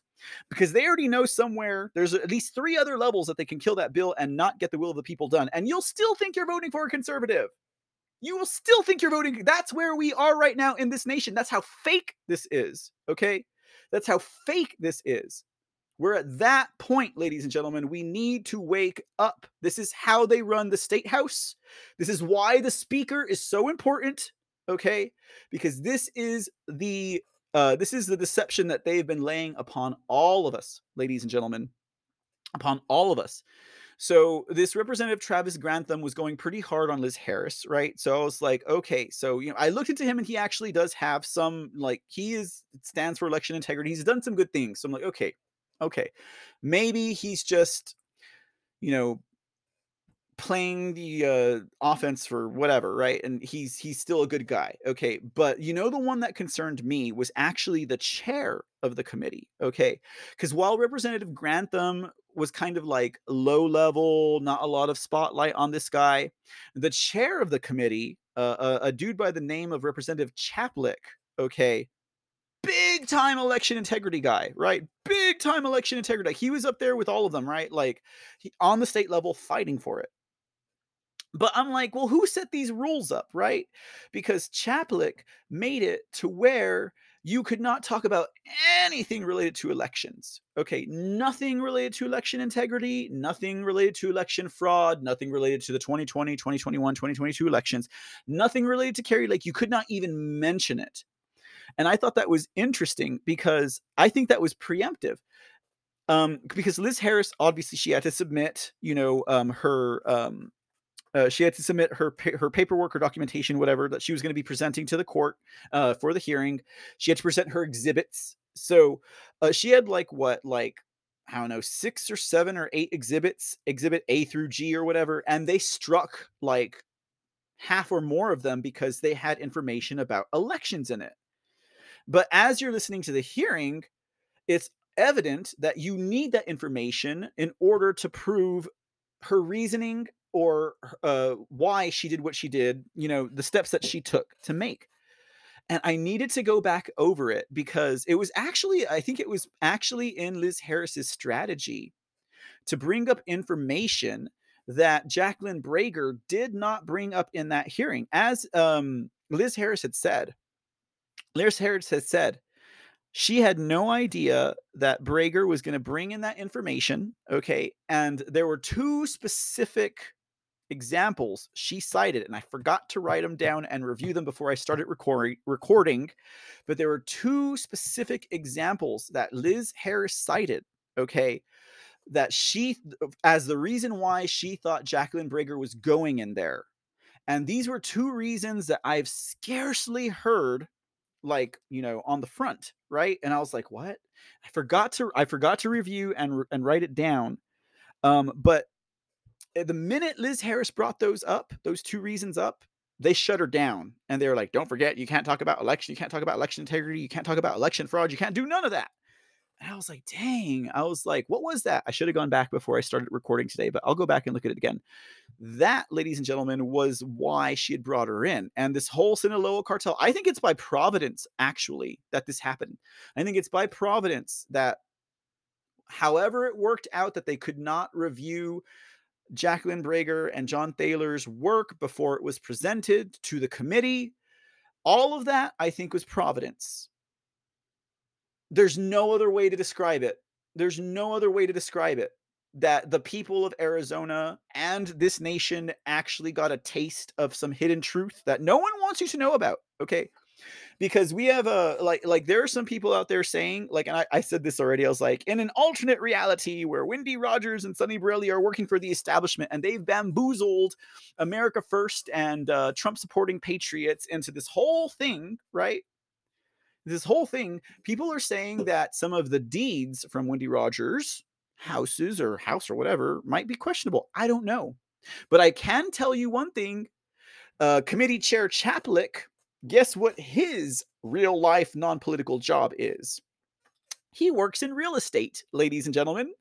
You know what's even more interesting about Chairman Chaplik, the guy who did not let any election information get into this hearing uh, that happened, that's exposing the Sinaloa cartel connections and the bribery of all of the uh, elected politicians, or not maybe not all of them, but you know, some of them, and maybe the appointed ones and maybe the hired ones. I'm telling you guys, I'm telling you, show me the money that went to Democrat operatives to rig this election. It's there. Okay. Something tells me this Act Blue thing might surface.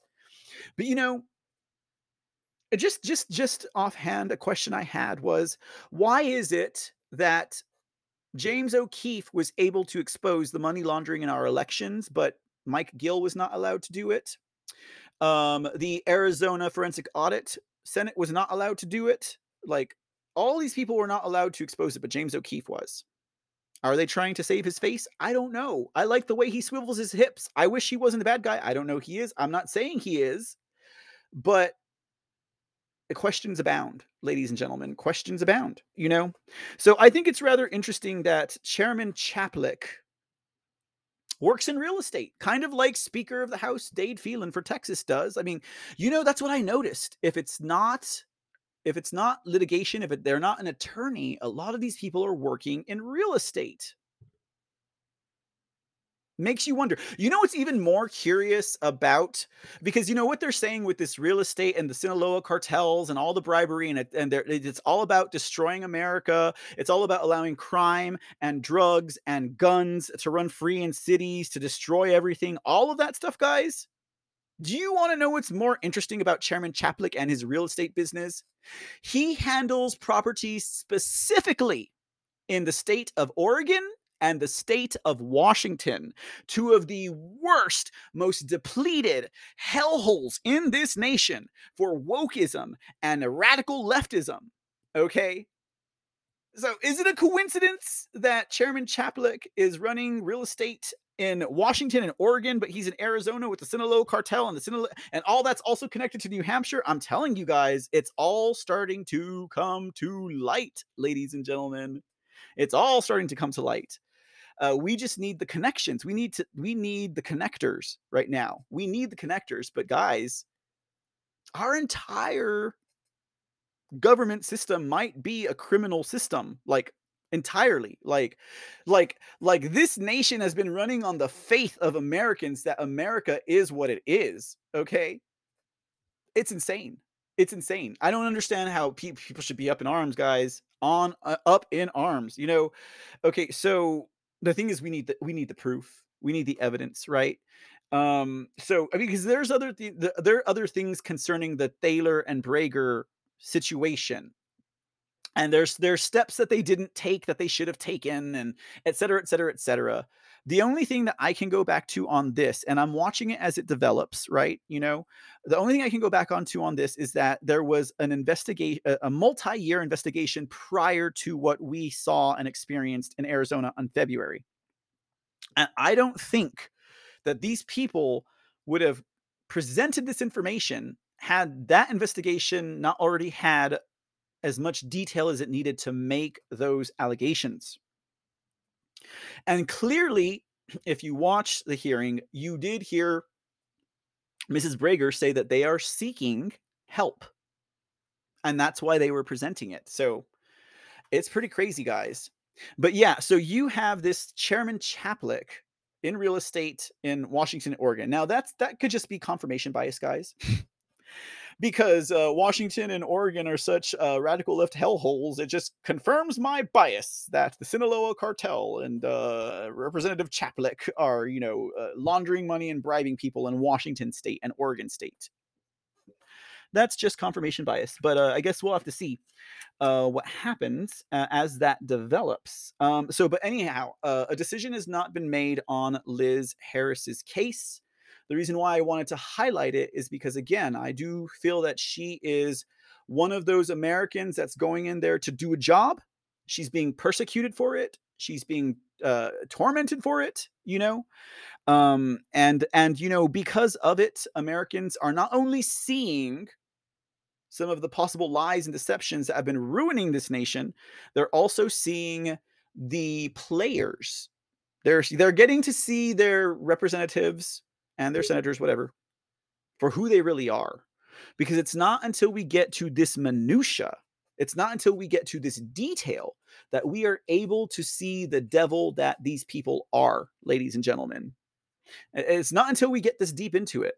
Interesting enough. It's not until we get this deep into it. But um that was the case. So I mean, I guess we'll see if she gets censored, if she gets removed. I don't think she will based on her case. I mean, her case was pretty point blank. I mean, she it's not as if though she were stumbling for answers, you know.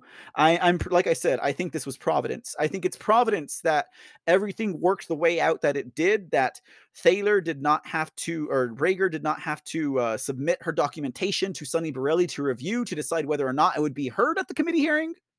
I think it is total providence that everything worked out in a way that that information was not reviewed prior to being pitched at the hearing and now we need an investigation. Now we need an investigation and uh, if people want to deny that investigation i don't know what else to say about that. You know i think that says a lot about who we think we're voting for.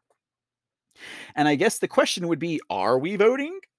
Okay um so on i guess it was friday right? Um they there was a um a Dominion drop, I guess you could say. And uh, we'll get into this now as we wrap up today's episode, guys. Thanks again for being here today. There's a lot of information today. Um, we'll probably talk Trump on the next episode.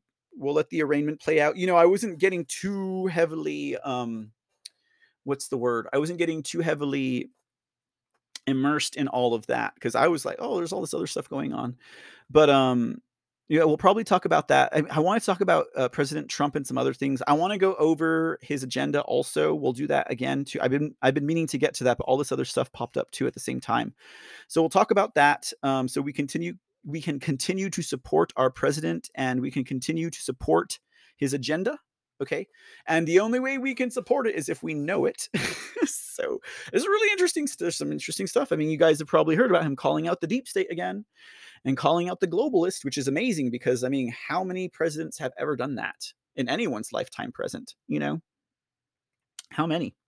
Anyways, so um, uh, the information on Dominion. Now, this came um, by way of um, Conservative Daily. Um, for those of you who have uh, heard of it or ca- uh, caught the show before or the podcast, um, I recommend it. I get to see it every now and then. I enjoy it. Um, but uh yeah they they brought some information about dominion voting machines on friday so i was checking that out um you know it's it, it's how how can i say like It's it's it's bigger than a smoking gun. I uh, the, um the, uh yes, Tamgrel says President Trump is speaking tonight. Yes, he is. He's speaking at 8 PM. Is that, uh is that Trump time? From Mar-a-Lago. Yes, thanks for the reminder. Don't you all make sure you check that out. I don't know that I'll be streaming that tonight, um, but, uh, I will be I will be watching it though.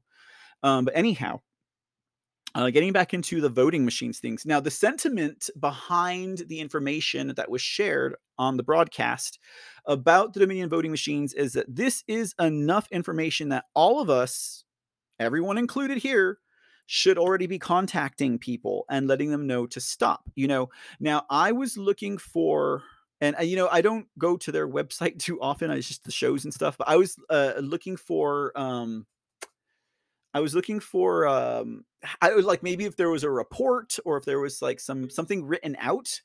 Uh, I don't think that there is. Um, I don't make any promises, but I was like, maybe I can try and do something. Uh, there was a lot of good information on there, and basically what I think we witnessed was I should have gotten his name. Oh, I think I have it right here. Yeah, Mark Cook. That's that was that was the gentleman's name. Uh, Mark Cook was presenting out on, um, these discoveries that he'd made, um, I guess, while working with the machines. Um, I didn't get I don't I don't know if I heard how he had had actually if he'd he had his hands on the actual machine or or what he how he had made those assessments, right? Um, but, um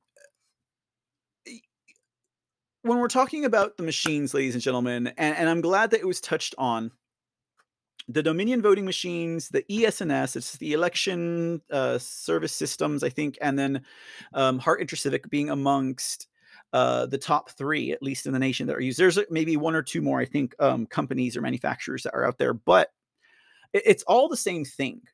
You know for those who are pushing to get rid of Dominion, but they're happy because they don't have Dominion, it's the same thing. You know, we've talked about the voting machines at nauseum on this broadcast, on the super uh, since I've been on the air, we've been talking about the machines, you know, and, um, and and I'm not gonna say his name, but there was there is, um, there was a very, very respected a very respected, um, I guess, member of the election integrity movement of the of the no matter what side of the aisle you're on, a very respected member of the election integrity movement, and in a private conversation, uh, that individual had told me that they thought that the machines were okay and that they were good, they just needed, you know, to clean them up or to make sure that you didn't have bad actors.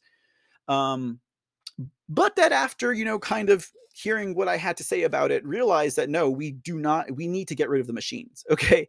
Uh, basically, I think the statement that can be made out of what we witnessed on Conservative Daily is that the machines were created to rig elections, okay? There is no safe way out for this. You hear me, Jeff Buongiorno, or whatever your name was, you moron? Like, you cannot have machines, okay? The machines have to go. You know, it kind of makes me wonder if some of these, um, uh, pathways that we've gone into exposing the fraud in the elections and I won't say what pathways specifically, but any pathways that have nothing to do with the machines were not put there in order for us to be distracted and to maybe assume that, "Oh, that's the only way that they steal elections. It's not with the machines. We just need to make sure the machines are safe and they can't connect to the internet." But everything has been a lie, okay? Now, obviously, their focus was on Dominion voting machines because, um, uh, the host of the show, uh, uh, Mr. Oltmann, was involved in a lawsuit. He was sued by that liar, Eric Coomer of, um, of, uh, Dominion Voting Machines. Um, but Mark Cook um, was able to give a presentation. He was able to show how these machines can be hacked and can be, um, can be, um, uh, can be compromised from a high-tech way to a low-tech way, to from using your iPhone to your Android phone, from using a thumb drive. And, you know, the thumb drive is a thing that I really wanted to talk about, guys, because, you know, ES&S and Hart InterCivic used in Texas, they use those thumb drives. And I was explaining to you guys, I think on the last episode, we went through, um, part of the, um, uh, part of the, uh what was the official term of that lawsuit? Um It wasn't I don't know, it was a draft petition. I think it was I don't know. I don't know if this lawsuit officially was filed in the state of Texas. Dang if it were, it was a, a 100-page lawsuit that it, it sued like a dozen counties, all of the election workers, our Secretary of State, our Attorney General, all of these people, right? Uh, I don't know if it ever got out of draft, if it was just a draft petition, or if it actually got filed and submitted to the court. I'm not sure how how far down the line it got, but that draft, if it was just a draft petition, it had so much information. Go back and look at Lone Star State News episodes like 40 through 50 or 45 through 55. It took us 10 episodes to get through that entire lawsuit. And one of the most enraging aspects of that lawsuit had to do with the thumb drives. Okay.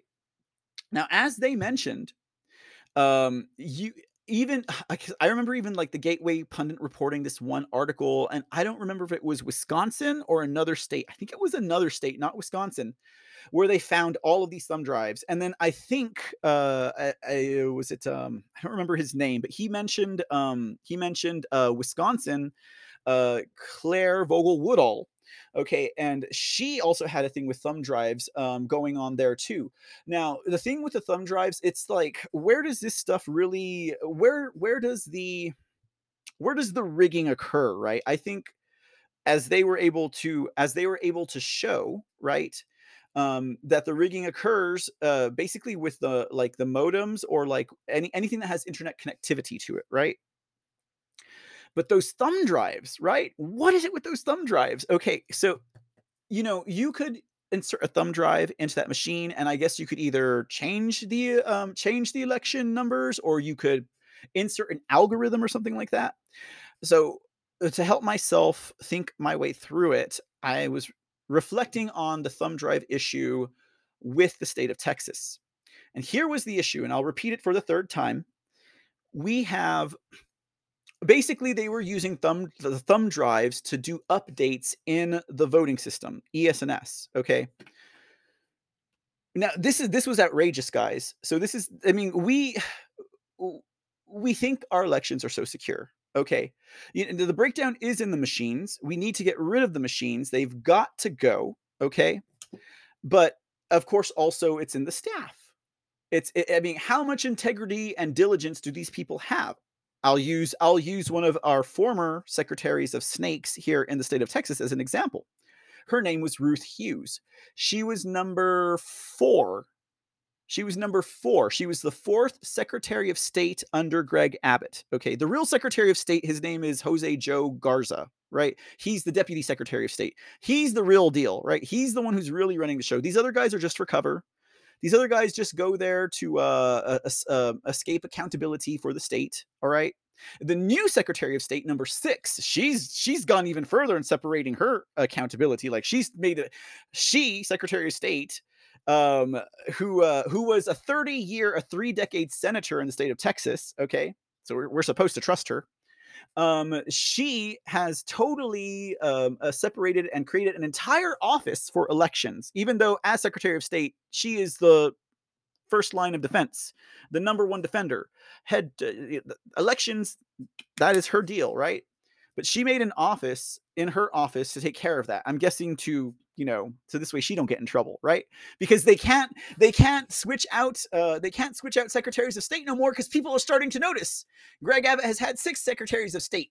Okay people are starting to notice. The state of texas has had 48 governors and 116 secretaries of state when according to our constitution they're supposed to serve a four-year term just like our governor okay it's a broken system, guys. That's one of the ways that they've been bamboozling the people of Texas. And look at the Commonwealth of Pennsylvania is the same way. They appoint their secretaries of state also, except instead of allowing their secretaries of state to ride off into the sunset, they either fire them or they uh, they um, they uh, uh promote them. so I don't know. You tell me what's up with that. I don't know. Okay, but um, Ruth Hughes, our number four Secretary of State in Texas um, she was uh, she was uh, appointed during the 2020 election. So let's get back to the thumb drives. Let's get back to the machines. Okay. the thumb drives they were using to update the machines. Now, I would think, without knowing, because I'm not a tech guy, I don't even don't even go there with me, right? I have no idea, right? This is just my prognosis based on how I work a computer. Okay, like I believe that whatever algorithms or coding or whatever it was that they needed for that election year. That's when they insert it. I mean, I know there's a lot of real time stuff going on. Uh, if you take, for example, Collin County in Texas, if you guys remember, we showed you all the video um, in in this uh, in the midterm election in Collin County. That's where you had um, the poll book numbers where you know you, you you record the number of people who voted right jumped by like 1200 voters after it closed. So you had your you had your county workers who were doing their due diligence right? And they were you know uh, taking ids uh, marking the paper writing down the names so they could have a tally of everyone who voted. It was like 500 people voted right? This is that's an example number. I don't know if that was the real number. But then when the polls close their tabulators and we showed you guys the video their tabulators went from 500 to like 1700 voters 1700 voters. They had seven they had 1200 ghost voters who suddenly appeared. And the lie that they made up was that oh well the machines were running slow so at the end of the day it just tabulated them all up real quickly. Okay who's going to believe that when they've been watching it in real time all day tabulate the numbers on time right? Okay so getting back into this um we had um in regards to the machines okay because like the, the, the the numbers thing was just an example of how there's a lot of stuff that goes on. But one of the things that I think happens is they use those thumb drives to infect or insert whatever bad algorithms or coding. That's their update. Okay. Now, here's where the big problem came. This was what was so outrageous. Okay. Because you would think that there would be more diligence around the security of our elections. Okay. But you have your voting machines, and then say the EAC will send you over your thumb drives for the new election year, right? Now, when that thumb drive is inserted into that machine, there is a security protection code called a hash number or hash code. Okay. Now, the code inside of the machine, that hash code, has to match the hash code inside of that thumb drive. Okay. In Texas, those codes did not match. If those codes do not match, those machines cannot be certified. You cannot use them for an election. They are considered bad. They're considered not good. It's not to be used. Ruth Hughes took one step in her diligence and asked the EAC, hey, these hash codes don't match. Do we use them? The EAC got, hold, uh, got a hold of the voting testing system laboratory told them about it. And the voting system testing laboratory said, oh, we were expecting that mismatch to happen. So it's okay. Just rank it low risk, low, it's de minimis, is what they called it. It's of no concern. And so then the EAC told that to Ruth Hughes, our former Secretary of State. And then Ruth Hughes said, okay, Texas, go ahead. That is outrageous, ladies and gentlemen. Okay. All right, y'all. So it was enraging, guys, because as I was saying, like the Election Assistance Commission, right, receives this message from Texas. They go and they ask the voting system testing laboratory, it was either Pro V&V or SLI compliance. And they said that they were expecting this hash mismatch to occur. Now, Here's where the hash mis- mis- mismatch was. It was in um, a file called systemload.bmp or something like that. Systemload.bmp. If you were to look up malware or you know mal whatever for computers um sysload or systemmap.bmp a, a .bmp which is traditionally like a um a graphic file or an image file is known to be corrupted. In other words, a .bmp file could very well not be a .bmp file. It could be something else, but we are supposed to just trust the vendors. That's that that there's no diligence and no integrity there on behalf of Ruth Hughes. That's why she was named in the lawsuit, okay? That's why she was named in the lawsuit. you know, because uh, she did not do her due diligence also in assuring that our machines were accredited and certified. She did not, and they were not during her tenure as Greg Abbott's um, fourth Secretary of State, you know.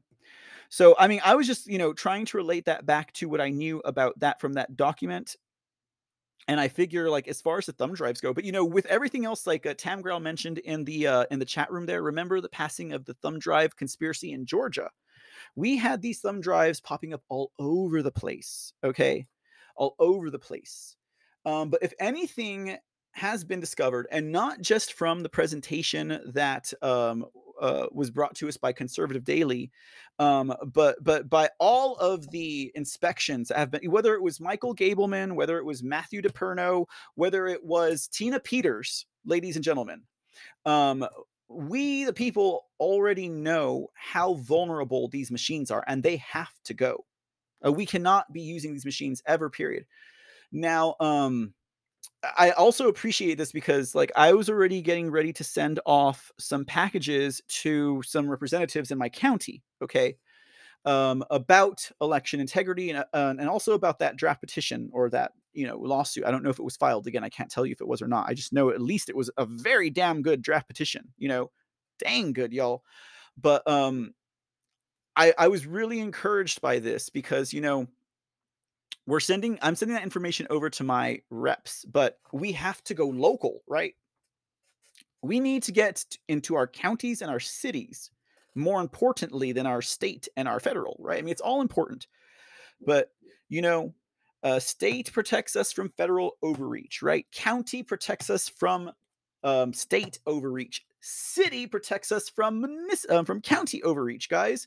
So that is those are your layers of protection that have been given to us right so we have to get at the county level. So with this information that was presented on the Dominion voting machine, since we use ES&S, we already know it's we already know it's vulnerable. ES&S, Hart InterCivic, Dominion, it does not matter. They are all vulnerable, right?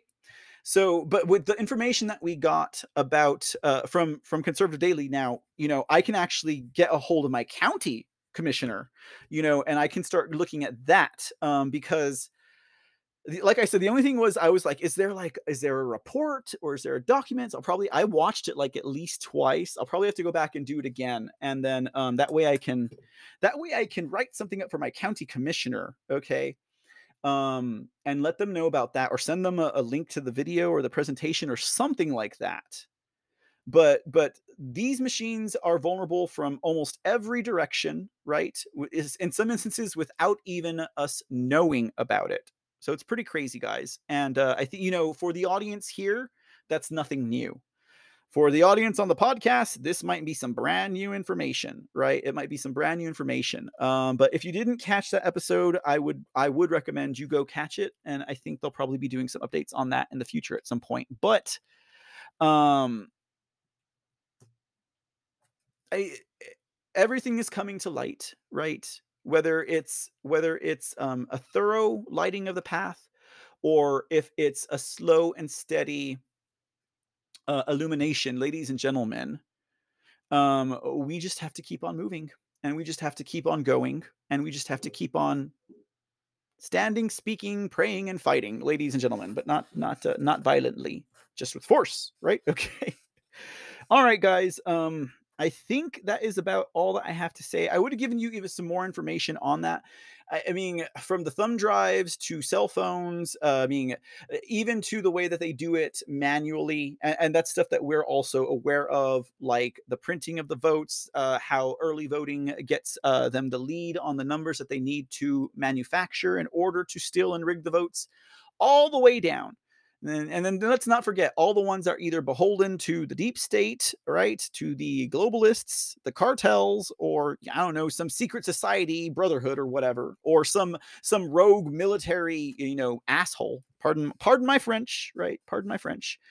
Um, it's all starting to like coalesce, kind of. So we'll see what happens, ladies and gentlemen. Of course, uh, we also have our president who is someone said something the other day. Who was it? That, Was it? I don't know. Maybe it was my sister. Uh, it was like they were like someone told me I'm not trying to be blasphemous, but it's almost like Donald Trump is Jesus Christ. Like he's just taking everything for us, you know, right now. So again, not to be blasphemous, ladies and gentlemen, but you know, man, someone is taking some bullets to wake up the Americans. Someone's bleeding all over the road just to get our attention, ladies and gentlemen. And it's about time that we stood up and thoroughly joined in that, you know.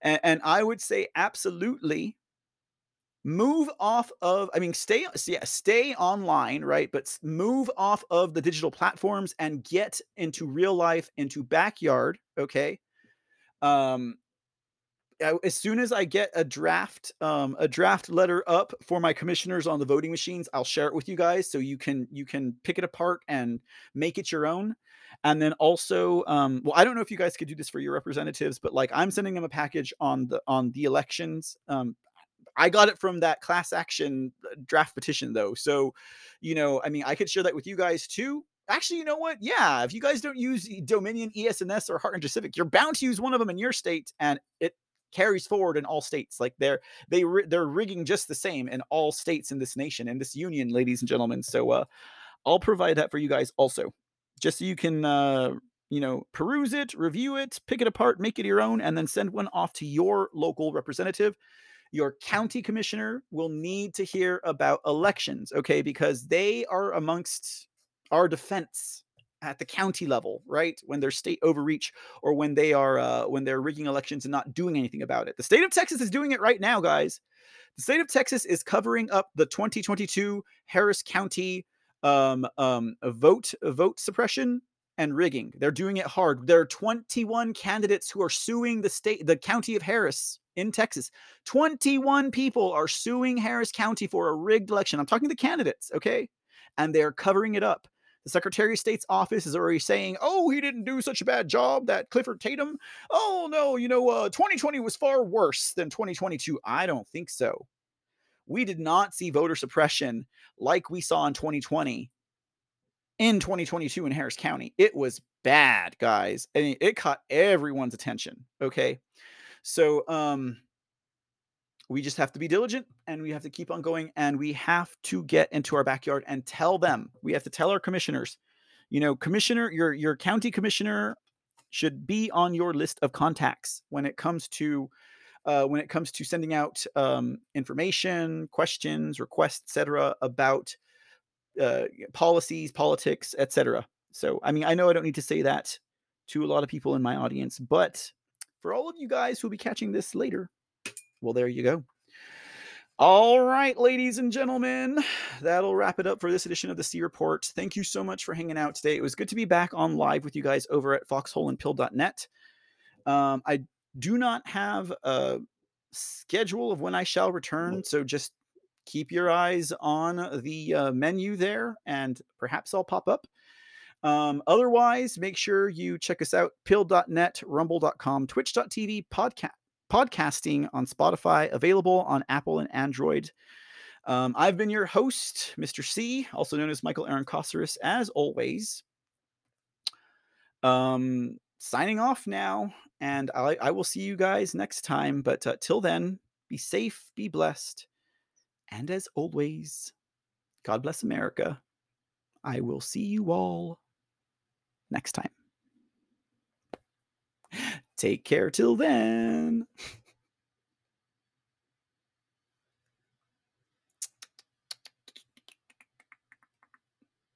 I didn't map my intro out. I mean my my my outro out. Hold on. Thanks, Sean Joe. Hey, Barb17, how's it going? Okay. All right, we'll take it out with um we'll take it out one with with uh President Trump. How about that? Here.